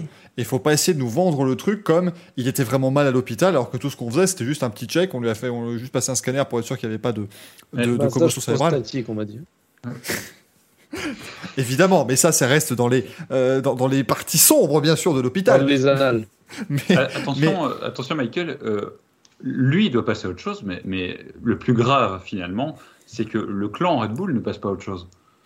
voilà, parce que bah, Lui, en soi, ok, d'accord, c'est pas très malin.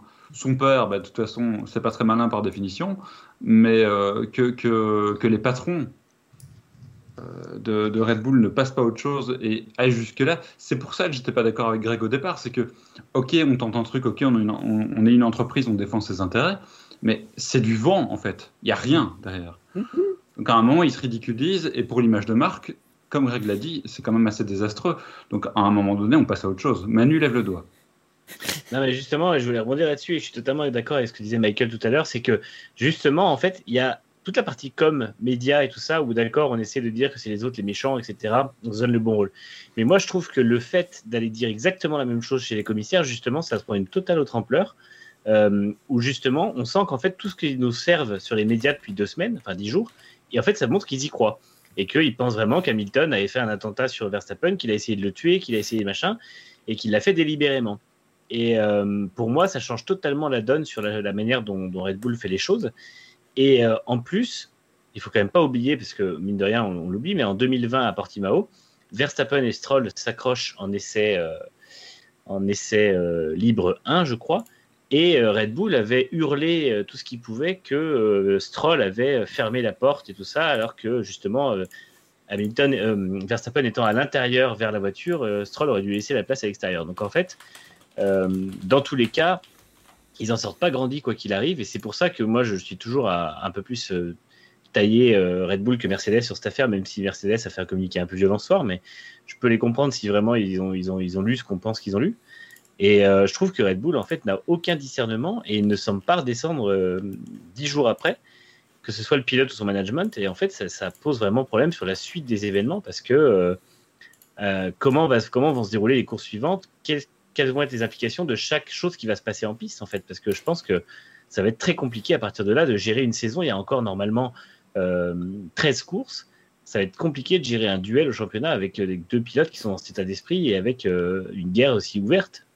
Manu, c'est terrible. Je, je salue Next Gen Auto d'habitude. On fait une émission avec eux tous les lundis, donc évidemment, je les, je les salue avec grand plaisir. Mais à un moment donné, nous faire un article qui s'intitule Mercedes F1 attaque Red Bull pour tenter de ternir la réputation d'Hamilton avec une photo de Toto Wolff qui fait ça. elle, est, elle est formidable celle-là. hein. Je vais vous mettre le lien dans le chat, mais euh, allez-y, hein, allez, allez voir ça.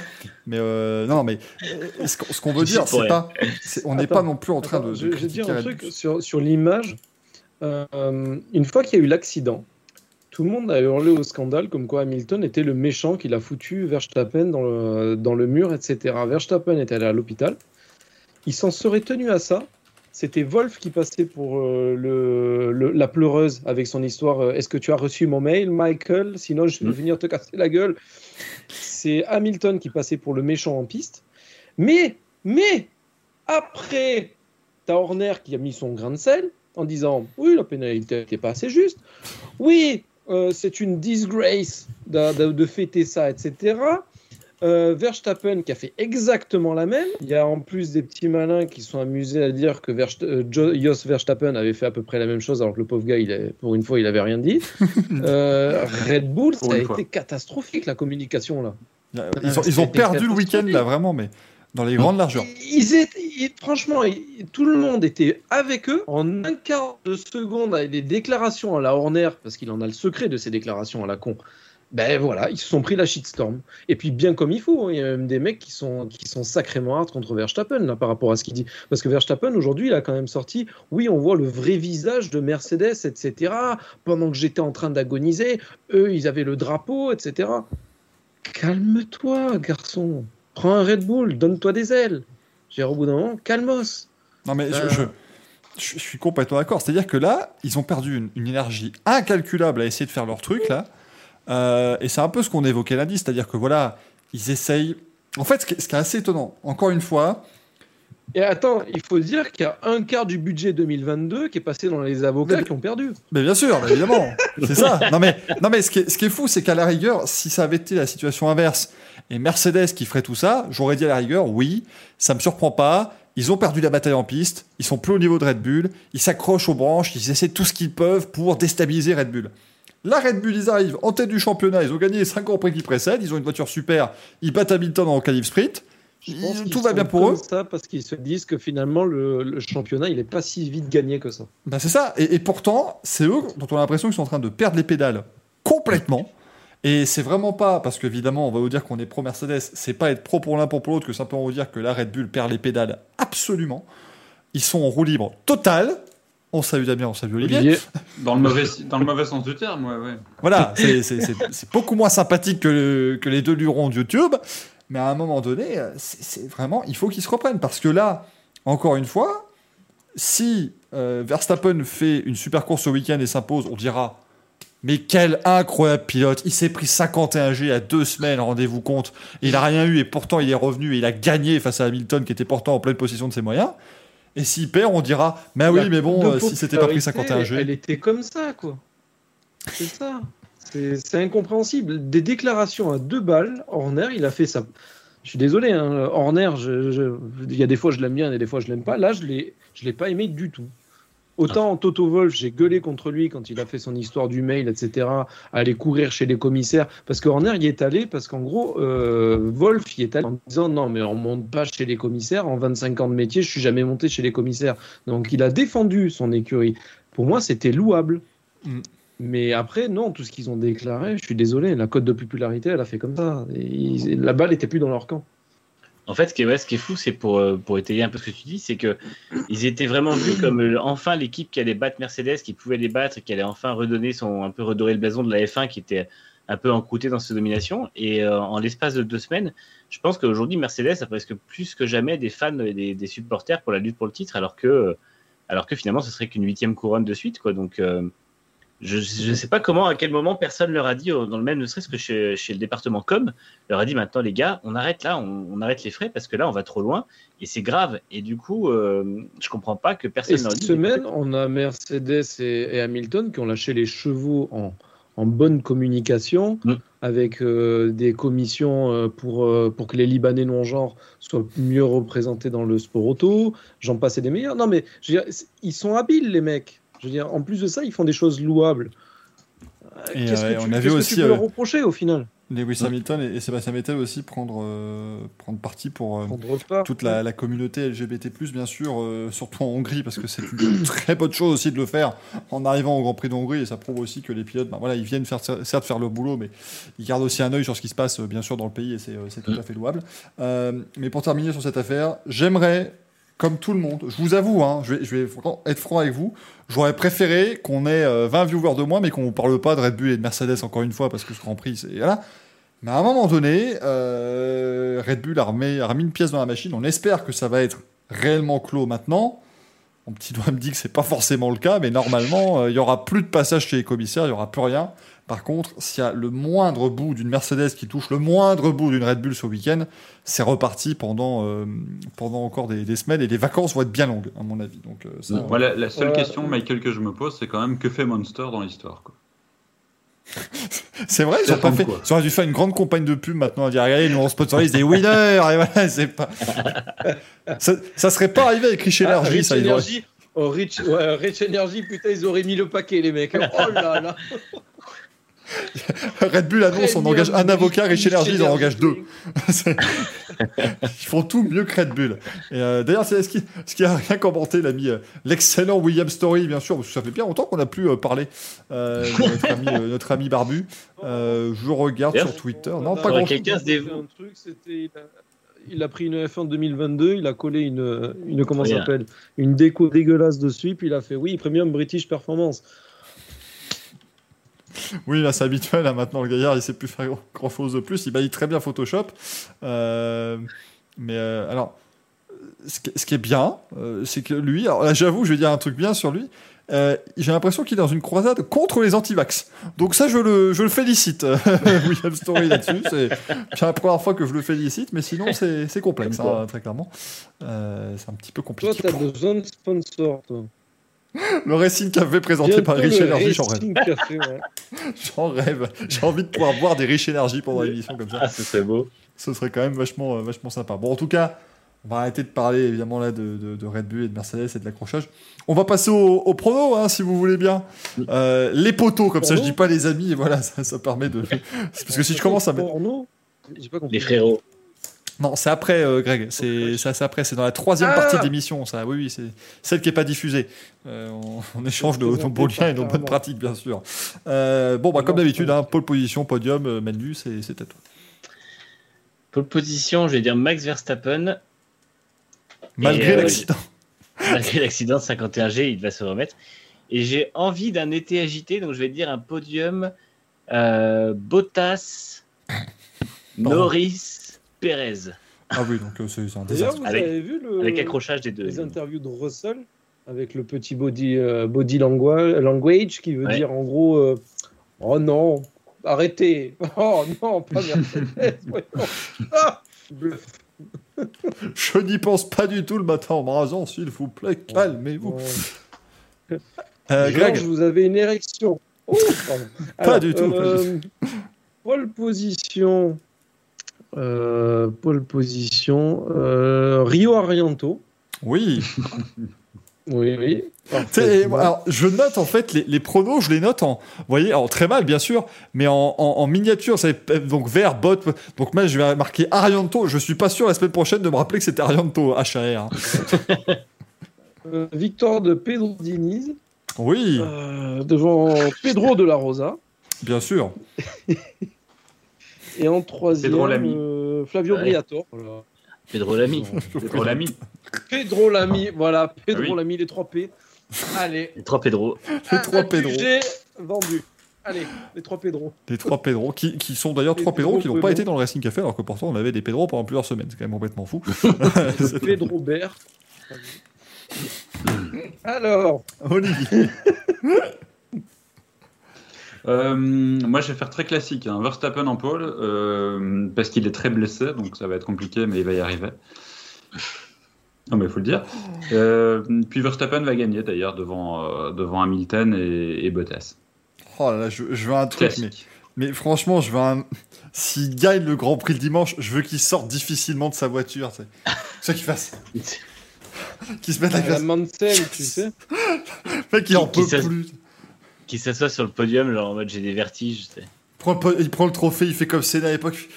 Il doit nous faire une finale, ouais, ça. vraiment, parce que c'est fou. grand gaillard, ce, son Max Verstappen. Euh, nos amis de l'audio, tiens, euh, Gaël. Euh, oui, ici la régie. Euh, alors, pole position. Alors, euh, je vais tout faire pour qu'il pleuve, hein, donc je vous le dis de suite.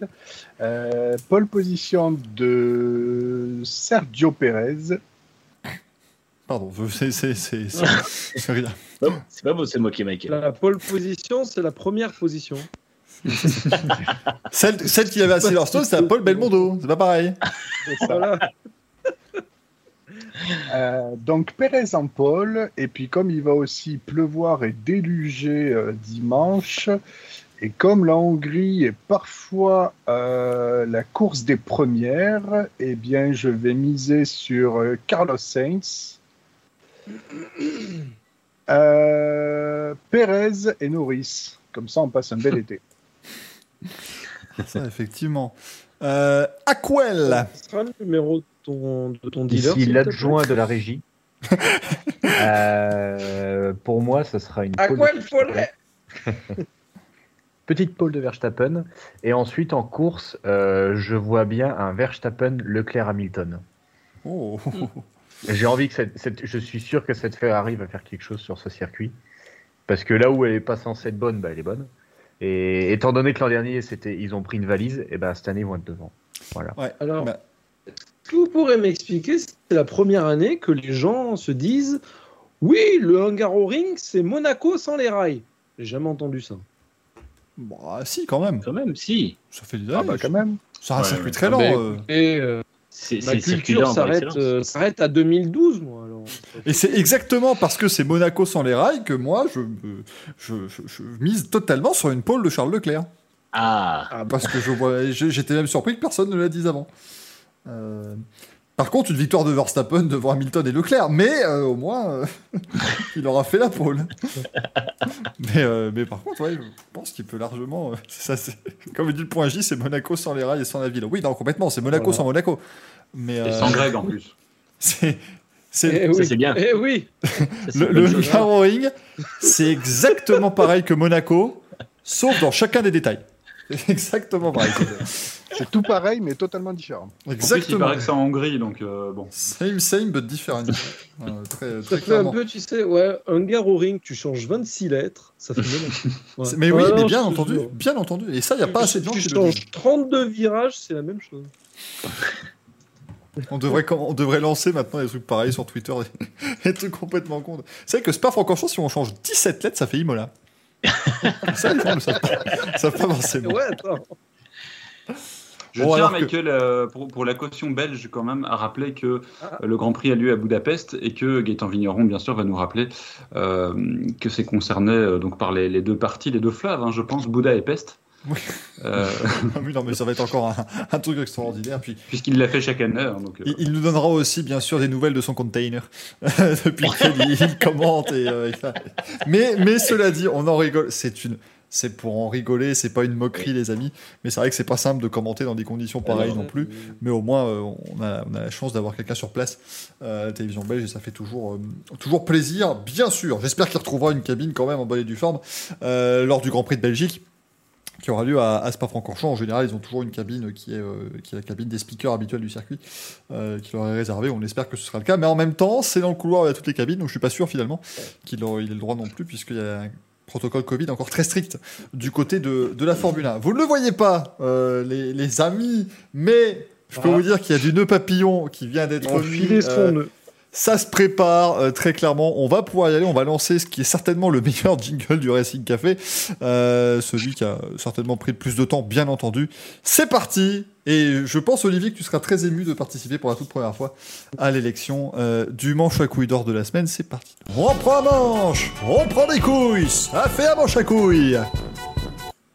Et j'espère, les amis, que vous avez eu évidemment le, le jingle qui s'est euh, mis en, en bonne et due forme. J'enlève la tête d'Olivier, je mets à jour les noms euh, indiqués. Alors bien sûr, euh, on a on a fait en sorte de vous mettre les noms des, des gens hein, pour que vous puissiez euh, reconnaître qui est qui à, à l'écran. Je passe donc désormais la parole à notre ami Giuseppe non, Merdolino, bien sûr, qui va nous présenter ses, ses manches à couilles awards. Mesdames et messieurs, bonsoir. Bienvenue dans cette septième édition des Manches à couilles d'or. Euh, ce week-end, on a eu du lourd, on a eu du très lourd. C'était électrique, les couilles sont fraîches.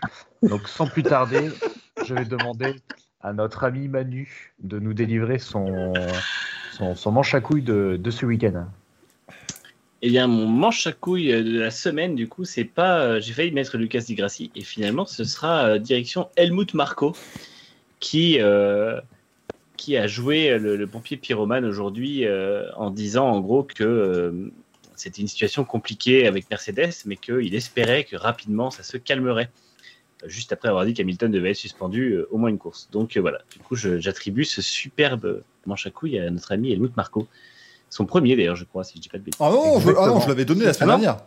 Ah oui, J'en avais donné un, non? Euh, Est-ce que tu as. Oh, oui, oui, exactement. oui, oui. tu as- C'est son deuxième. C'est le doublé pour Marco. bon bah, le doublé alors. Il monte, il monte, hein, il va rattraper Toto Wolf euh, bientôt. Donc franchement, c'est, on va avoir un beau duel euh, au sommet. Euh, bon, tu Michael, tiens, quel est ton, ton, ton manche à couilles Oh, ben il va continuer de remonter, c'est encore un manche à couilles pour Helmut Marco. Euh, c'est c'est- Ah ouais. c'est inévitable, de toute façon. À un moment donné, euh, c'est plus, c'est- c'est plus possible. Euh, J'en vois beaucoup qui me disent euh, comment ce trophée peut-il échapper à Lucas Di Grassi? Grâce à Helmut Marco. Moi, c'est- c'est- C'est ça. Il l'a sauvé. Ah, Sinon, il partait, il, il partait seul en tête, dit Gracie, là. hein. On salue Greg qui nous a mis son petit Merdolino à l'écran. On en est pas loin, on en est pas loin. On rappelle, hein, donnez évidemment dans le chat, euh, donnez, euh, envoyez des bits pour qu'on achète un, un Merdolino parce que ça coûte quand même 250 balles pour un balai à, à récurer les toilettes, c'est un petit peu cher. Donc, euh, Et pour puis celui-là, il est collector. hein. Enrico Machia s'il veut le Merdolino. Mon cher Greg, quel est ton manche à couilles de ce week-end? Jamais 203. hein. Euh, moi, je pense que oui. La... euh, moi, c'est la communication Red Bull, on va dire en général, qui m'a qui m'a qui m'a déçu. Ils, ils étaient comme j'ai expliqué tout à l'heure, ils étaient tranquilles. Ils avaient juste à fermer leur gueule. Ils avaient, ils avaient l'aval du public, que, comme euh, Michael a dit. Il aurait fait le Grand Prix, il perdait. Bah oui, le pauvre, il avait pris 51 G. Il gagnait, regardez, c'est un héros national. Ils ont tout fait pour euh, que ce soit euh, Red Bull, euh, Marco Horner, que ce soit Verstappen qui essaie d'en rajouter et de faire pleurer dans les chaumières. Désolé. on, met sur un, on, on- on continue sur un petit triplé Red Bull. Je vais demander à Olivier son, son, de, m'annoncer son premier manche à couilles pour lui, vu que c'est une première. Donc, quel est ton, ton petit manche à couilles de ce week-end? Honnêtement, j'ai d'abord pensé euh, à, Marco, mais je vais le donner à Horner pour varier un peu. Euh, J'hésite encore entre, entre Christian et Yvette, évidemment. Euh, je vais partir sur Christian, mais de toute façon, je pense qu'il doit un petit peu réviser le- la définition de l'intérieur d'un virage, donc euh, ça lui fera du bien. Ça lui fera du bien. Eh ben, on continue, on continue un magnifique quadruplé de, du côté de Red Bull. Euh, du on n'a pas vu ça depuis Titanic aux Oscars, putain, c'est c'est merveilleux. C'est incroyable. Je vais demander le, le petit manche à couilles pour, euh, pour la Miguel. Euh, eh bien, écoutez, je vais m'auto-attribuer ce manche à couilles. Alors là, c'est une première. Oh Tout Non, simplement parce que hein. c'est un objet qui me fait envie, tout simplement. Mais, mais, le- mais le- il à ça de créer un télé-shopping pour vendre le manche à couilles maintenant. Ça, devient, ça prend beaucoup trop d'ampleur, cette, euh, cette, cette, cette cérémonie. putain. On pourrait rentrer en contact, Greg, euh, avec la boutique. Ah oui, oui, je vais essayer, là. Je, je vais faire des biens sponsorisés et tout, tu voir. On va faire quelque chose de bien. Si, si, si on peut être sponsor pour le Racing Café en début d'émission, tu sais, on fait un petit jingle. euh. Et Rich Energy et Merdolino. Tu mets le logo sur chaque couille. Là. Mais attends, eh, mais attendez, parce que. eh, oui, non, mais, Énergie. non, non, mais attends, je viens d'y penser. Mais ouais, attendez, je vais lancer ouais, une boutique de produits, parce que ça doit pas coûter super cher à fabriquer ces trucs-là. Je peux les revendre. je, fa- je fabrique ça hein, dans une usine, euh, voilà, bon, à 25 centimes le, le manche à couilles. Je les revends 45 euros, ça fait un bon, ça fait un beau truc, là. On, on peut après acquérir un Merdolino, je pense. Donc, euh, Clairement. Ça peut être jouable cette affaire. Merci Bryce Developer d'ailleurs pour les 200 bits, Alex pour les 100 et Dave pour les 51 bits. Évidemment, un 51, euh, bien sûr, en, en hommage à l'accident de Max Verstappen, j'imagine. Euh, bon, en tout cas, Alex, je pense, Axel, pardon, maintenant, je pense que euh, il est pas mal parti à bout de Marco dans ses manches. Enfin, pardon, Axel, Giuseppe, Giuseppe. Et, Et et ben, franchement, il, en, deux, en deux éditions de manche à couilles, il est remonté comme une flèche. Parce que et ben là, il est à trois, euh, trois nominations. Bottas est à trois nominations. Di Grassi est à trois nominations. Et Toto Wolff est à quatre nominations. Là, on commence. t'as à- attribué le tien là, Axel? Non, pas encore. Ah oui. on, on- on commence à être sur un joli paquet. Euh, donc je pensais vraiment que ça allait, je pensais vraiment que ça allait être euh, du full Degrassi et du full Bottas, et en fait on a des, des petits imprévus qui font vachement plaisir hein, sur, sur ces manches à couilles. Donc j'ai hâte de voir la, la- la fin de saison. Et puis je suis dans le classement désormais. Et tu, tu es dans le classement, on pourra t'en attribuer. un. Oh mon dieu. Et donc, toi, Euh, Axel après, pour, pour, pour moi, le manche à couilles, euh, j'ai envie de dire, parce que j'ai vraiment écouté ce que vous avez dit en début d'émission, et je sais que la Formule I, c'est quelque chose que je ne regarde pas, et j'ai envie de donner ce manche à couilles à la Formule I. Parce que, euh, franchement, franchement c'est, on dirait que ça, ça partait d'un projet qui peut être très bien, et on dirait qu'ils se sont pris les pieds dans le tapis et qu'ils gâchent tout et qu'ils font n'importe quoi. Donc, euh, en fait, bah, pour tout l'univers de la Formule I, pour moi, ça mérite un petit manche à couilles. Voilà. C'est beau ça. Alors, Je, pardon, je tiens quand même, euh, Michael, à, à féliciter euh, Di Grassi qui n'en a pas eu un seul. c'est c'est très fort. Oui, Moi, je, je alors, suis. euh, alors qu'il a été nominé sur la deuxième édition, il a eu un doublé. Il a été nominé sur la, la, la cinquième édition. Et là, ça fait deux éditions euh, tranquilles, une petite disette, c'est vrai, pour Di Grassi. Alors qu'il a envoyé du lourd, vous l'avez vachement protégé quand même. hein. J'ai l'impression- euh, J'ai l'impression Protéger- d'être Laurent Veil sur le, sur le tapis rouge à l'extérieur, dire Eh oui, c'est assez incroyable, effectivement, Lucas Di Grassi, le grand favori de la soirée, qui repart sans aucun manche à couilles. Absolument fou, ici, euh, tout le monde est broucouille. choqué. Comme on dit dans le bouchon noir. vous avez reçu des, des petites valises de billets de chez Audi pour euh, pas nominer Di Grassi ou ça se passe comment? Non, mais Parce que pour j'estime- moins que évidemment. ça, il se faisait nominer. Évidemment, Audi est très inquiète de l'image que le, que le manche à couilles a sur son, son image de marque. Oui, c'est connu. Eh, Il y a déjà deux ronds, on peut en rajouter quatre. hein. On va faire un nouveau logo Audi s'ils font des conneries. C'est vraiment, euh, vraiment incroyable un conseil de classe. Mais oui, cette émission est un conseil de classe géant, parfaitement. Exactement. Parce qu'à un moment donné, et tu fais bien de le dire, Greg, j'aimerais voilà, euh, prendre ces quelques instants pour vous donner la véritable, et, et Mylène effectivement qui le dit aussi en chat, mais pour vous donner la véritable envie du, du Racing Café, parce qu'à un moment donné, ça parle beaucoup, là, ça part en couille sur Twitter, machin, la commu, enfin, on est tous des cons, tout ça, c'est à peu près ce qui se dit en ce moment. Bah nous, on a envie euh, d'arriver tous les jeudis soirs et de vous dire, écoutez, nous sommes largement au-dessus du lot et nous pouvons décréter qui gagne les bons et les mauvais points. Donc c'est exactement ce qu'on fait tous les jeudis. Voilà, on est juste là pour ça. prétention. On est juste là Ah, pour il ça. n'y a, pas plus hautain que nous. Exactement. On a la parole divine, bien entendu. Là, tu sais, ça va être clippé. Et tu vas voir des gens qui nous détestent, qui vont dire Mais regardez, ils l'admettent en plus, ils ont pas honte, Il y aura une vidéo sur YouTube. personne est sacrée Une vidéo YouTube du Forest a pété un câble, tu je vous disais qu'il était hautain, qu'on pouvait pas l'approcher. Et ben voilà. Exactement. Ce n'est pas. Arriver faire, ce n'est pas l'émission de la vidéo critique, on se met au-dessus du lot. Le point J que dit la Formule 1, c'est moi. Melon de Duforest. Mais genre, mais c'est incroyable. Donc, euh, Imaginez en antenne. pastèque, on. Les amis, c'est du pastèque maintenant. Juste, allez voir sur Twitter le montage de BZH développeur, il est juste magique. Oh attention, je viens de. Attendez, j'ai pas. euh, Aïe, aïe, aïe. Je suis très inquiet hein, parce que Ah, qui est bien, c'est- j'en pleure. maintenant ça réagit en direct. hein, fois- la- dernière fois, il a quand même sorti un superbe gif avec moi et ce magnifique animal. Ah, il était beau celui-là. Ah ouais, je l'ai regardé en boucle. Il y a des gens qui l'ont clippé et tout. Ah non, bah, c'était l'un des grands moments du récit. C'est- Oh merde Attendez, je vais essayer de vous le. Je vais vous le montrer aussi, les amis, pour ceux qui n'ont pas pu, l'écran. qui n'ont pas pu en profiter sur, euh, sur euh, le Twitter de l'ami euh, Vice Developer. Hop, que je retrouve ça. Euh, display capture, voilà. hein, donc, euh, c'est notre ami euh, Greg en, voilà, en, en, en merdolino. hein, on, fait, on fait ce qu'on peut. Mais comment ça? Attends, j'ai pas vu le même truc.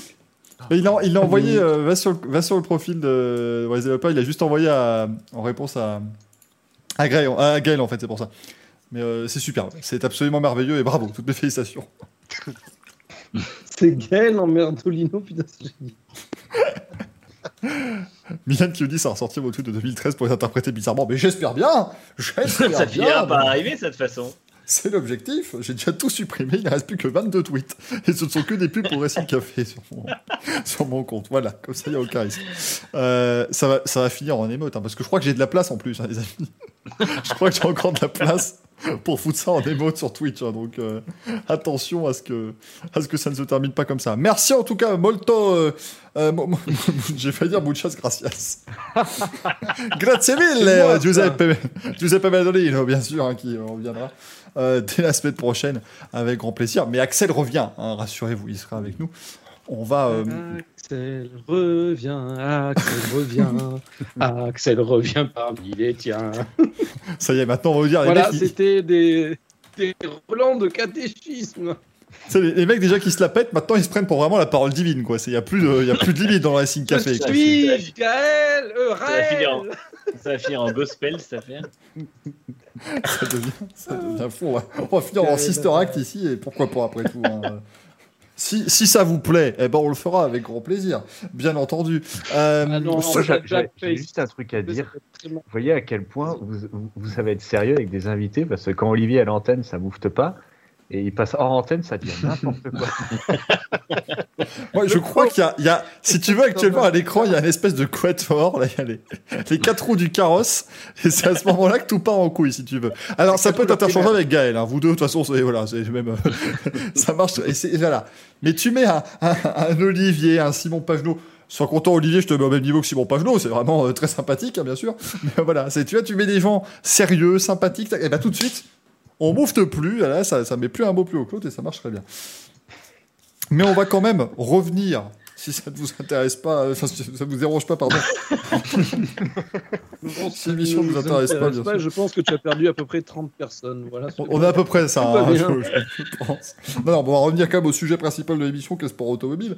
Euh, ça ne me dérange pas avec euh, ce qui va se passer ce, ce week-end, euh, pendant que Giuseppe, évidemment, range son, manche à couille avec, avec grand plaisir. Tiens, je remets même Olivier, hop, voilà, je remets Olivier qui, lui, pendant ce temps-là, est en train de regarder les règles et le règlement du, du manche à couille d'or sur son téléphone, et il a bien Euh, mais du coup, ce week-end, bien sûr, le Grand Prix de Hongrie de Formule 1, hein, ça c'est euh, la, moindre des choses.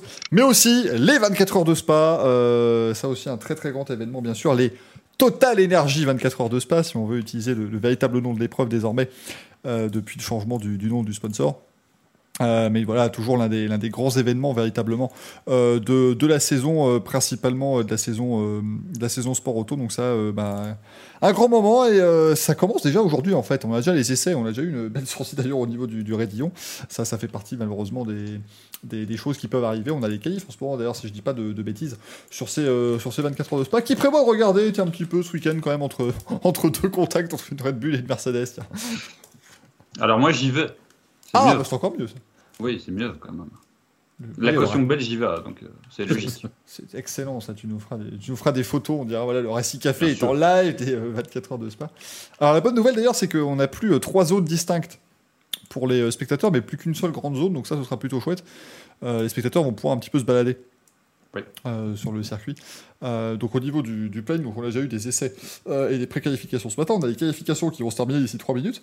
Ensuite, on passe à 22h30 en mode essai libre de nuit, pour évidemment s'habituer au, au circuit. Demain, c'est le warm-up de 19h10 à 19h40, la Super Pole de 19h50 à 20h20. Et puis samedi, bah, ils vont faire un petit programme light, puisqu'à 16h30, c'est le départ de la course. Voilà. Et ça se termine 24 heures plus tard. Euh, ils voulaient faire d'ailleurs, c'était l'an dernier, ils voulaient faire 25 heures au 24, Oui. mais euh, malheureusement, ils n'avaient pas pu. Euh, il n'avait pas pu mettre ça en place parce que seule la Fun Cup y arrive, bien sûr, et qui prêche vraiment pour sa paroisse. Mais il voulait faire ça pour justement voilà, dire, euh, malgré la pandémie, bon, on va vous rajouter une heure de course, il n'avait pas fait, mais là, on est bien sur crois qu'il 24 avait- heures. Il voulait le faire pour le décalage horaire aussi, il me semble. Ils Oui, effectivement, oui, voilà, il y avait, sur ce- ouais, il y avait le Oui. décalage horaire, on passait, on passait, enfin pas le décalage, mais le, le- on, passait, on avait le changement d'heure, on passait à l'heure d'hiver euh, sur cette édition-là. Et il voulait effectivement faire ça. Euh, grand moment quand vous faites une course d'endurance, d'ailleurs, avec le passage à l'heure d'hiver. Grand moment quand tu arrives, parce que ça m'est arrivé à l'époque, alors c'était 24 heures de chevaux, faut pas non plus. hein. Mais quand tu arrives le samedi et que tu vois que le départ est à 16h30, mais que c'est pas 16h30 le lendemain, tu te dis qu'est-ce qu'ils ont fait? C'est que ce bazar. Tu te dis que c'est un peu bizarre. Euh, Xoan qui demande est-ce que c'est le même plateau qu'au Nürburgring? Alors, pas exactement. Là, c'est du GT3 pur et dur. Et ça fait partie euh, du euh, Fanatec GT World Challenge euh, global. Donc, c'est vraiment là, c'est les meilleures équipes de GT3 au monde. C'est voilà, vraiment euh, ce, ce système-là. Par contre, on a quand même pas mal d'équipes invitées hein, sur cette course aussi. Pas de présence, euh, Gaël, tu me corriges si je me trompe, et pas de présence de la Honda NSX malheureusement cette année. Euh, non, ouais, mais il y a eu pas mal de retraits. Je crois que une écurie a retiré une BM. Les, euh, qui est-ce qui a retiré aussi deux de euh, Audi? Non, euh, pardon, je dis une bêtise. Mais il y a eu pas mal de désistements. Ah, il y a une écurie allemande aussi qui, en raison des, récents, euh, récentes inondations, et qui a, décidé de retirer ses équipes, enfin ses voitures, pardon. Donc euh, il y, a, pas mal de voilà, il y a quand même pas mal de choses qui ont, qui ont impacté la course cette année. RSI XB qui nous dit John Wartig est au départ. Oui, c'est lui qui m'a appris à rouler en karting. Mais l'excellent John Wartig d'ailleurs. Et euh, ça fait très plaisir de le revoir d'ailleurs, euh, le, le, le belge au, départ euh, d'une grande course comme les, comme les 24 heures de Spa. Euh, en essai libre tout à l'heure, eh bien, c'est la euh, l'Audi numéro 32 du team WRT. Là aussi, on sait qu'elle jouera, elle jouera placée certainement.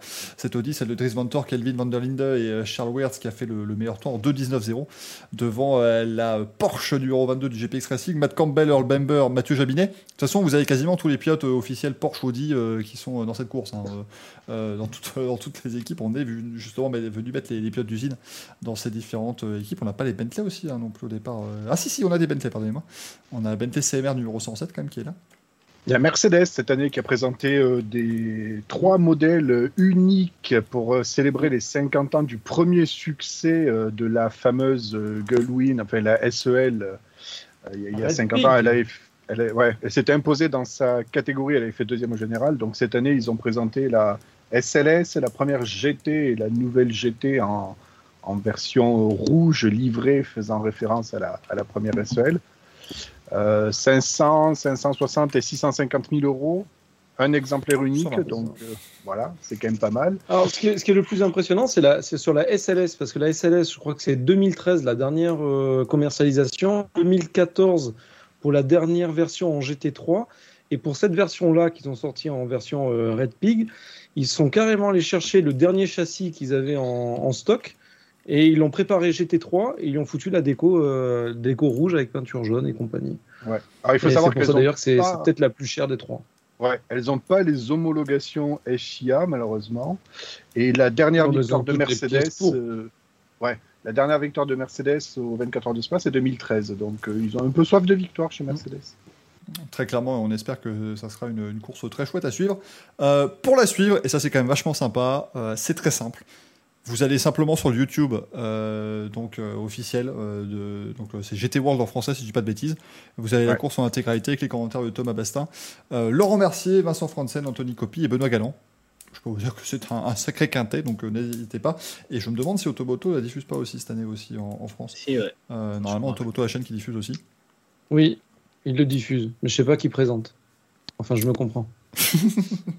Mais euh, normalement, ce sera encore évidemment, en- voilà, il y aura, une espèce de ping-pong entre la, chaîne et, euh, YouTube. Mais si vous voulez regarder toute la course, en sachant que de toute façon, ce sera gratuit du début à la fin, vous allez sur YouTube euh, GT World en français. D'ailleurs, c'est même en, cours en ce moment avec la, séance qualificative.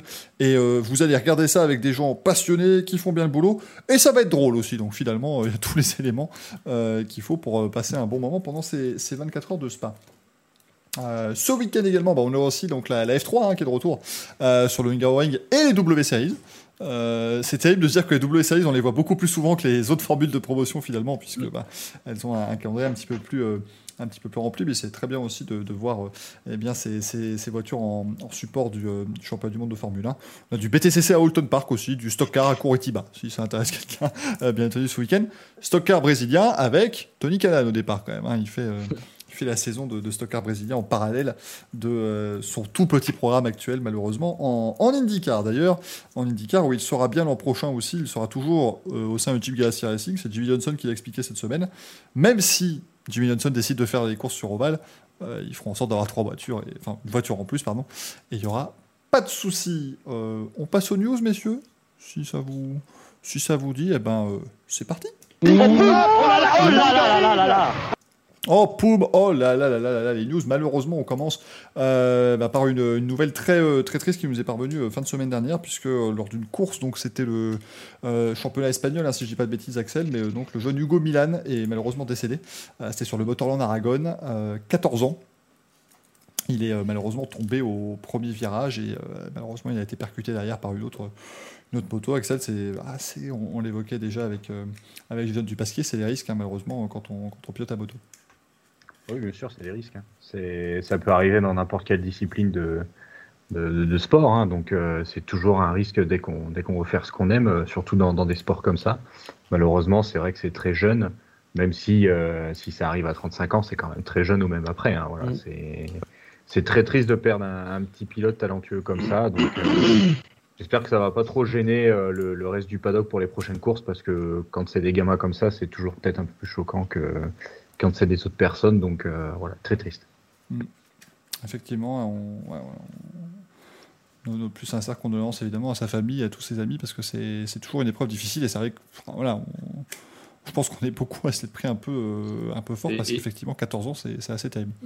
Ouais, et Michael, Également. honnêtement, je, je me pose toujours la question de la diffusion des images dans ces cas-là, euh, parce que moi, j'ai vraiment pas eu de difficulté à les trouver.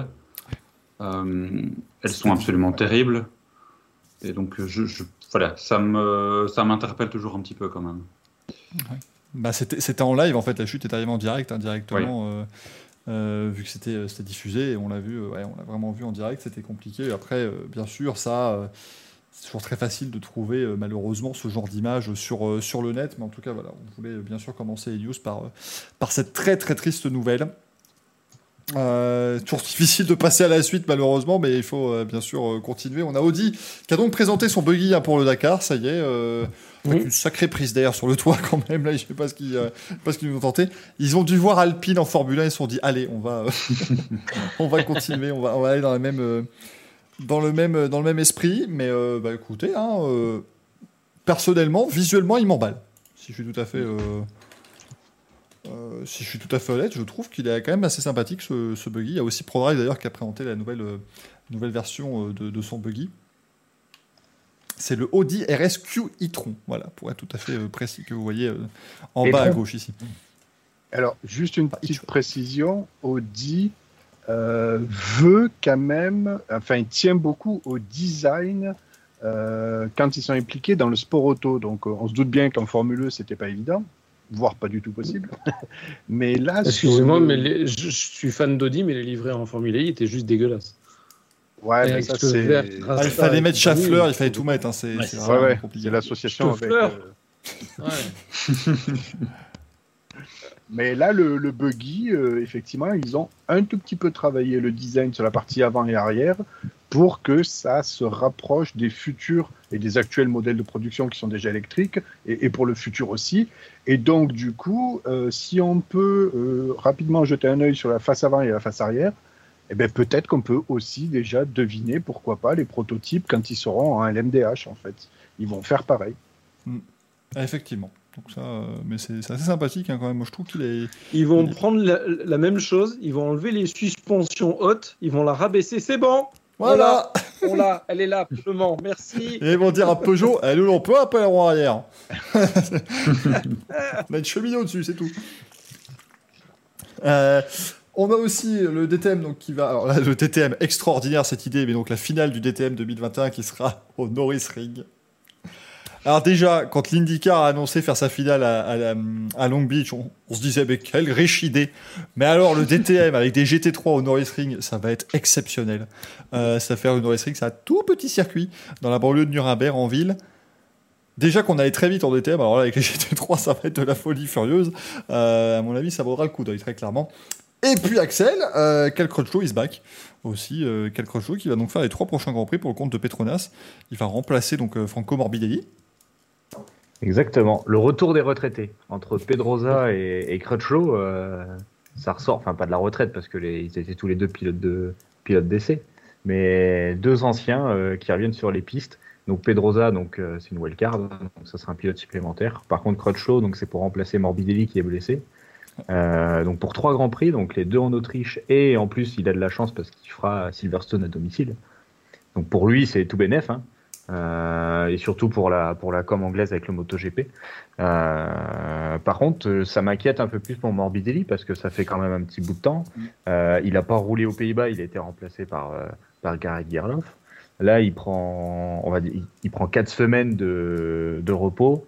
Derrière, on enchaîne sur trois grands prix, il fait pas. Donc ça m'a l'air vraiment une, une blessure très sérieuse qui doit peut-être très mal guérir parce que c'est vrai que ça communique pas trop là-dessus. Euh, donc c'est vraiment super cool pour Crutchlow et c'est pas trop tôt qu'il qu'il qu'il le fasse venir parce que déjà je pensais qu'il allait revenir euh, à la place de Gerloff aux Pays-Bas. Donc là c'est sympa qu'il qu'il le fasse venir sur la sur euh, sur la Petronas. En plus c'est une moto qui qui est un peu plus facile à rouler par rapport aux trois autres officiels. Donc pour lui pour lui franchement c'est tout bénef. Là il peut se faire. En plus Yamaha a vraiment indiqué qu'il avait aucune pression et pas de pas de résultat à faire. Donc euh, pour lui c'est tout bénef, ça va ça va plus l'éclater qu'autre chose, donc ça va être sympa. Je commence à rêver d'un podium de Crutchlow à Silverstone. Moi, je, ça- ça Sous la pluie, allez c'est parti. Ça serait top, top, top. Et Dave Murray qui dit dans le chat, les interviews de Crutchlow me manquaient. Alors ça, oui. Rien que pour les points presse de 35 minutes où il parle 32 minutes de, des autres personnes que de lui, ça, c'est toujours extraordinaire. Parce que si vous voulez savoir ce qui se passe dans le paddock MotoGP, vous tendez un, un micro à Cal Crutchlow et il vous dit tout. Vous savez absolument tout ce qui se passe et il donne Ah, son c'est sûr c'est pas Raikkonen. hein. Ah, c'est là, il est, il est, euh, il est bavard, hein, le, le gars. Alors Michael, euh, petit message de la régie puisque on me signale à l'instant que euh, on a reçu un mail de d'Helmut Marko qui signale euh, que Nico Rosberg va remplacer Lewis Hamilton pour sa course de suspension en parlant de retour. Voilà. Effectivement, parce qu'il il la mérite bien, cette course de suspension, Lewis Hamilton. Donc c'est une très bonne idée de la part de Mercedes de faire revenir euh, Nico Rosberg. Euh, non, mais c'est incroyable. C'est vraiment. Cette affaire Red Bull Mercedes, c'est pas terminé. Quelle histoire! Mais on espère quand même qu'ils vont un petit peu se calmer. Bien entendu. Il est temps de répondre à vos questions. C'est quoi les viewers? Oh, quelle masse d'armes Avec Tommy Dez, qui est le premier à nous euh, poser une question dans ce courrier des viewers. Quel avenir pour Alpine en endurance? Euh, C'est vrai que c'est la question qui se pose. On rappelle qu'actuellement, donc Alpine étant, euh, est en hypercar, mais c'est avec une LMP1 de l'an dernier qui a été un petit peu euh, modifiée. En tout cas, le, le, le- le- comment dire, le, réservoir, en tout cas, et la stratégie euh, qui en découle a été un petit peu modifiée. Euh, une continuité en LMDH ou un simple retrait pour laisser Signatec continuer sa route seule? Compliqué à dire, parce que... Continuer en MDH, ça ferait sens. S'il se retire pour laisser Signatec, le, le LMH n'est pas fait pour les équipes euh, privées, en fait. C'est ça un peu le souci. Ah, Manu, si je dis pas de bêtises. Ouais, c'est c'est difficile. À... ouais, non, c'est ça. hein. De toute façon, le, le LMH, c'est fait pour les, pour les gros constructeurs. On voit que Peugeot et Ferrari rejoindront Toyota, mais euh, ça va se limiter à eux, a priori. Tous les autres vont plutôt partir sur le MDH. Et euh, j'ai du mal à voir un avenir à cette structure-là dans l'état actuel des choses, parce qu'Alpine tarde à annoncer ce qu'on espérait tous, c'est-à-dire un gros programme vraiment officiel. Euh, malheureusement, je les comprends, il y a la F1 à côté et ça reste la priorité. Donc, euh, peut-être, effectivement, Signatec qui redeviendra équipe client en, louant des LMDH plus tard, mais je pense que le, schéma Alpine Signatec tel qu'on l'a cette année, je pense pas qu'on le verra beaucoup plus que, que cette année, peut-être l'an prochain, mais dernier délai. Quoi. Ça me semble assez compliqué. Et, euh, le, LMDH, il y, a- un côté compétition client euh, qui, est, voulu, mais c'est quand même des équipes quasiment d'usine qui vont venir. hein. Euh, certes, c'est Penske, mais ça va être Porsche, voilà, tout ce genre de choses. Donc je suis pas sûr, peut-être que si Signatec arrive.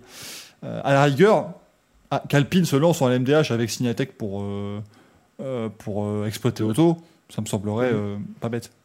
Logiquement, ça pourrait être annoncé au 24 heures du Mans. Ah bah voilà, c'est formidable. On rappelle les 24 heures du Mans, 21-22 août.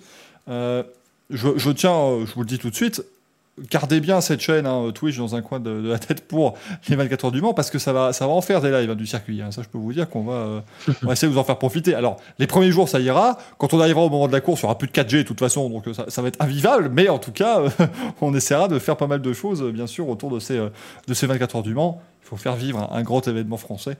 Bien sûr, c'est la moindre des choses. Et puis, à un moment donné, il y a quand même un membre du Racing Café qui vit à côté du circuit. Il faudrait quand même pouvoir en profiter. Ce serait triste si ça n'était pas le cas. Euh, c'est Manu, euh, Greg, hein, qui, euh, qui... c'était, c'était tout à fait ça, hein, bien, bien entendu. Euh, il suffit d'ouvrir la fenêtre, me dit Xwan. Ah non, non, il passe malheureusement pas encore en dessous. Là, je, vous promets, s'ils font passer les 24 heures du Mans dans la rue derrière, vous regardez absolument parce que ce sera du grand spectacle. hein. Elle est pas très large, là, ça je peux vous le dire. On a une question de, de quelqu'un qui n'a pas mis de pseudo, mais vous pouvez choisir de mettre un pseudo ou pas quand vous posez une question dans le, dans le courrier des viewers. Question en rapport avec les Jeux Olympiques, car oui, ça a lieu en ce moment, bien sûr, du côté de Tokyo. Au vu de la volonté du CIO d'aller vers des sports euh, entre guillemets jeunes, est-ce que vous pensez que le modèle des FIA World Games pourrait arriver à intégrer le programme des Jeux Olympiques dans le futur? Si oui, pensez-vous que ça puisse arriver les euh, attirer pardon, les pointures du sport auto? On rappelle donc les, les, les Motorsport Games, hein, si on prend le, le nom exact, ça a été euh, lancé il y a deux ans, si je dis pas de bêtises, juste avant la pandémie. Euh, c'était à Vallelunga et c'était à ma foi assez sympa à suivre. Donc les FIA Motorsport Games, c'était plusieurs disciplines de sport auto qui étaient, qui étaient là. Il y avait notamment le GT3 euh, et on concourait, pas, euh, on, on concourait sous la bannière de pays. euh, effectivement, et non pas sous la bannière de différentes équipes. Euh, en discipline, donc on avait, euh, on avait donc le GT3, on avait l'autoslalom, qui était franchement sympathique à regarder, les cross cars, euh, une partie e-sport, bien sûr, hein, parce que c'est très important, des compétitions de drift. Maintenant, il y a de l'endurance et de la F4 aussi. Il y aura du rallye historique, de, du, du rallye de régularité historique aussi, euh, de l'endurance karting, du karting slalom, du karting sprint, rallye 2, rallye 4 et des voitures de tourisme. Ils ont fait un énorme package, euh, puisqu'on rappelle aussi que les Motorsport Games cette année, c'est chez nous. Euh, c'est Marseille 2021. Ce sera notamment évidemment sur le circuit Paul Ricard qu'auront lieu les, différentes, disciplines. Est-ce qu'on y pense, tiens les amis, ouais, le, sport auto au JO, est-ce que, déjà ça vous brancherait? Est-ce que ça vous plairait de voir une discipline motorisée, peu importe laquelle, pour, pour avoir ça au JO Ça s'appelle la Race of Champions, non? Ouais, le La Race of Champions, c'est- Ouais, c'est pilote contre pilote, la Rock. Là, c'est plutôt effectivement euh, pays contre pays. Bon, on avait ça euh, en monoplace, et il fut un temps avec la GP. Mais euh, au JO, il y a eu un précédent dans l'histoire. Il y a eu des rallyes de gala entre guillemets hors compétition. C'était en 1936, je crois. Euh, remporté par une femme d'ailleurs. Je crois qu'ils ont refait ça euh, dans les années euh, 50 ou 60, je sais plus. Hum, après, bon, on se souvient, je sais plus à quelle euh, cérémonie c'était où il y avait une Ferrari. En qui était 2006 là. à Turin, euh, ils avaient mis une Ferrari Ça. F1. Euh, Donc, mais alors, euh, en, en 1900, tu avais des courses qui, rétrospectivement, pourraient compter dans les JO, mais ne comptent pas dans les, euh, dans les décomptes de médailles. Euh, mais en fait, c'était des courses parce qu'à l'époque, les Jeux Olympiques étaient euh, organisés de concert avec les, euh, les, comment dire, les, les foires internationales et les expositions universelles, tout ce genre de choses. Et donc, en gros, voilà, c'était euh, sur 8 mois de l'année, tu avais les JO quasiment, et donc il y avait des courses automobiles qui avaient lieu aussi pendant ce temps-là.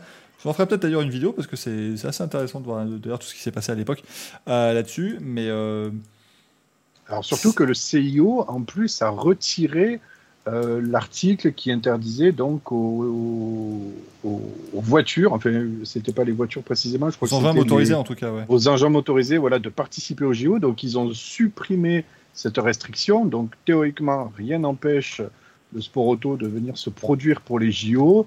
Euh, bon, après, je vous cache pas que les JO, c'est aussi beaucoup de politique et de représentation de certains pays. Donc, il faudrait, euh, entre guillemets, sur le pays hôte, désigner un circuit, désigner tel ou tel autre constructeur, les, les pilotes, bien entendu, les délégations. Enfin, ça, ça, ça- ça s'organise, pourquoi pas. Mais je pense que le, le step, il est encore un petit peu grand. Euh, N'oubliez pas que cette année, on a vu la première fois euh, les Olympiques Virtual Series, en fait. Et oui, on avait Grand Turismo. C'est ça. il, y avait, il y avait six séries. hein. Je- moi, j'étais focus sur le sport auto, mais en fait, il y a eu euh, de la voile, il y a eu, euh, il y a eu six disciplines. Swift aussi, cyclisme, hein, ouais, ouais, Ouais. pas de bêtises. Il y avait pas mal de, de choses différentes. Euh, mais, mais effectivement, c'est important ce que tu dis parce que c'était un petit peu une, une espèce de discrimination qui disait effectivement si vous avez un engin motorisé, il ne peut pas être utilisé au JO parce que c'est l'athlète qui doit faire la performance. Mais on va pas se le cacher, dans une régate de voile, c'est beaucoup le bateau qui fait la performance aussi. Même si l'athlète gère tout ça, mais on peut dire que d'une certaine manière, le pilote gère sa monture aussi. Donc, euh, euh, effectivement, c'est pas bête pour moi qu'ils annulent ça et qu'on puisse avoir euh, des, des- des choses un peu plus tard. Euh, on dit non, ce sont des bateaux monotypes. Oui, mais bon, alors, c'est quand même le bateau qui vogue sur l'eau. C'est pas, c'est pas. Bah oui. Sinon, c'est de la natation. Si c'est dans le. Oui, De toute façon, ils iraient pas-. Ils iraient pas avec des F1 ou quoi, ils iraient avec des voitures monotypes. Après, moi, pour répondre à la dernière partie de la question, pensez-vous que ça peut attirer les pointures du sport auto? J'ai un peu des doutes euh, quand on voit les. Bah, déjà, ce serait hyper compliqué au niveau contractuel. Et euh, quand on voit les calendriers des, des disciplines globalement, et en particulier de la F1, euh, ça attirerait pas des pilotes de F1. En gros, ils ont quatre semaines dans l'année euh, de repos. Ils vont pas aller les passer à faire des JO. Donc, euh, Enfin, Alex Albon est dispo. ouais, c'est ça. La, Ouais, mais c'est ça. régie tient, excusez-moi, euh, la régie tient quand même à rappeler que euh, Red Bull n'est pas intéressé s'il n'y a pas 51G à prendre. Non, mais c'est vrai. C'est vrai que le truc, c'est pour se retrouver avec une épreuve olympique où t'as euh, et pas de pas de méchanceté, mais que t'as que des pilotes d'essai ou t'as Mm. que des pilotes de petits championnats ou ce genre de choses. Il y a genre pas. Non mais c'est pas pour faire injure à ces pilotes-là, mais dans l'idéal, on aimerait euh, que Hamilton et Verstappen jouent le titre olympique euh, dans une voiture euh, exactement identique. Ça, ça Et ferait, on ra- euh, ça Et serait on rappelle que Bernier Claston voulait amener le système des JO en Formule 1 en distribuant des médailles. Donc, Une médaille. Avec les médailles, ça serait incroyable. Euh... Xavier se dit, moi j'attends le pédalo au JO, Wout van Aert va gagner. Ah bah oui, moi depuis le temps que je milite pour tout ce qui maintenant, tout ce qui existe à pédale, et ben voilà, comme ça, euh, les cyclistes belges vont pouvoir euh, briller dans toutes ces disciplines aussi, Euh, bien évidemment. Euh, mais voilà, comme le dit Alexis Risbé, même en aviron, en kayak, même si c'est monotype, une bonne équipe technique ferait la différence, exactement. Euh, et on peut même aller limite euh, dire au, au ski. Au ski alpin, aux Jeux Olympiques, euh, un, un bon fartage peut être la différence entre quelqu'un qui va aller plus vite qu'un autre. Donc, c'est très bien qu'il n'y ait plus cette limitation avec, euh, avec les, les- les sports euh, motorisés, en tout cas avec les engins motorisés. Et peut-être, qui sait qu'un jour on pourrait avoir ce genre de, de discipline. Moi, j'avoue, je l'ai vu passer dans le chat. Je pense plus qu'il y aurait de l'e-sport dans les JO hein, à l'avenir. euh, ce qui n'est pas tout à fait pour me réjouir en soi, mais ça pourrait être le- la, la suite. Moi, je serais logique. intéressé par, cette, par le, le sport auto au JO seulement si Nelson Montfort les, les commente. Après, Ah, mais de toute façon, moi, je, je ne rêve que d'une chose. C'est Ah. à la fin de la course, ils vont dans la zone mixte. À Paris 2024, et là, t'as Nelson Montfort dans son box qui dit Oui, je suis tout à côté de Lewis Hamilton, Lewis, what a race, quelle course Ce serait incroyable. Et Hamilton qui se barre pendant l'interview comme Michael Johnson. Moi, je, je, je, je vis pour ce genre de truc, moi. Ce serait exceptionnel. C'est yeah, I mean, it's, it's a wonderful job. Oui, oui, Lewis nous dit que c'est absolument incroyable ce qui s'est passé ici. Formidable, tu peux pas en placer une, mais ce serait, ce serait tellement beau. Mais il faut croire que malheureusement, ce serait. Euh... Hamilton qui dit Nelson parlera à Castille en anglais. Oui, je, je suis tout à côté de. euh, Je, je, je suis à côté d'Esteban Ocon. Esteban! Esteban, muchas gracias! Pas là, là. il croit qu'il est espagnol, tu sais. Il comprend pas. Je trouverais ça, euh, je trouverais ça absolument incroyable. Tommy, j'ai dit mon fort quand t'as Audi Grassi, je peux mourir de. Oh non, ça serait complètement fou. Euh, mais c'est arrivé, ça il y a quelques années, avec euh, Jean-René Godard qui avait interviewé euh, la, la skieuse Marlies Schild, qui est autrichienne. Il a interviewé, il a posé une question en allemand, dans un allemand euh, plus qu'approximatif, et elle lui a répondu en français. Euh, c'est toujours un, un très, très, un moment très sympathique, cette affaire. Euh, on a une question de notre ami Marcel Tanto, hein, bien sûr, le, le cousin de Joe Tanto, euh, Ah, oui. l'immense pilote, bien sûr, et il nous pose la très très bonne question, évidemment. Après Jimmy Johnson, à quand l'interview de Joe Tanto dans le Racing Café? Écoute, il y a toujours une place de disponible dans l'émission, bien sûr. Moi, je- j'aimerais interviewer. C'est vrai que. Attends, ils l'ont bien eu dans le taxi. c'est vrai, c'est vrai. Donc, Mais- euh, on pourrait l'avoir ici aussi. À un moment donné, voilà, on a interviewé les plus grands. Attends, euh, on a interviewé Simon Pagenaud, Jimmy Johnson. Joe Tanto, j'avoue que je pourrais prendre ma retraite personnellement après ça. Je, je- je ne sais pas si je pourrais interviewer mieux. Peut-être Jimmy Bly, il a quand même gagné le titre en, en 2001. Jimmy Donc, Bly. euh, à la rigueur, ça pourrait faire. Bob Brandenburg, je suis pas intéressé. Il est pas assez sympathique. Je l'aime pas trop. Il taciturne. Euh, et la dernière question qui nous vient de roue libre. Enfin, de, pardonnez-moi, de roue libre, c'est parti, roue libre. Voilà, il faut quand même le faire un peu correctement. Et je demande, alors Olivier, cette première au Resting Café? Mais la, la régie approuve évidemment le message de Damien, déjà. euh, qu'on salue parce que c'est quand même un peu ma moitié en quelque sorte. hein. C'est ça, mais un jour, on, on aura les deux en même temps, ce sera... euh, Ouais, il faudra faire ça un jour. Euh, non, la Euh, première se passe très bien. Ça fait. euh, on, on vit une relation à distance, hein, Greg. Donc, euh, Ah, c'est épistolaire. ouais, un peu. Non, c'est- c'est c'est- c'est par vidéo interposée, si tu veux. Moi, j'ai cru que les fois où, euh, où Damien nous cachait sa caméra, c'était toi qui passais derrière, en fait. Mais du coup, je suis un peu déçu. Ah, non, pas caché, du coup. Viens vidéo, Ah oui. viens vidéo avec nous, on fait des cams chaudes. Ouh, on est en roue libre. C'est ça, en fait. Ils, font des débriefs sur YouTube. Bah, à côté de ça, c'est juste des shows en cam, bien sûr. Mais c'est tout à fait normal. Et c'est Un bien, bien. 15 Bien gagné roues de la- libres. Pour les cochonnes de la, du sport auto. Mmh. Tu- veux, tu veux découvrir les fans de sport auto les plus chauds de ta région Envoie Helmut Marco au 73030. Et là, bah, ça, passerait très bien, je trouve. Ça passerait très bien. Et là, je pense que c'est la dernière d'Olivier dans le Récit Café qui doit se dire Mais plus jamais je viens dans ces trucs. Je pensais que tu allais dire pour découvrir les, les pilotes les plus chauds de ta région, on voit Loda au 36 Oh non Non Non Ah, elle est validée. Elle est validée quand même. hein. Moi, je, je- Elle est pas mal, ouais. Merci, salut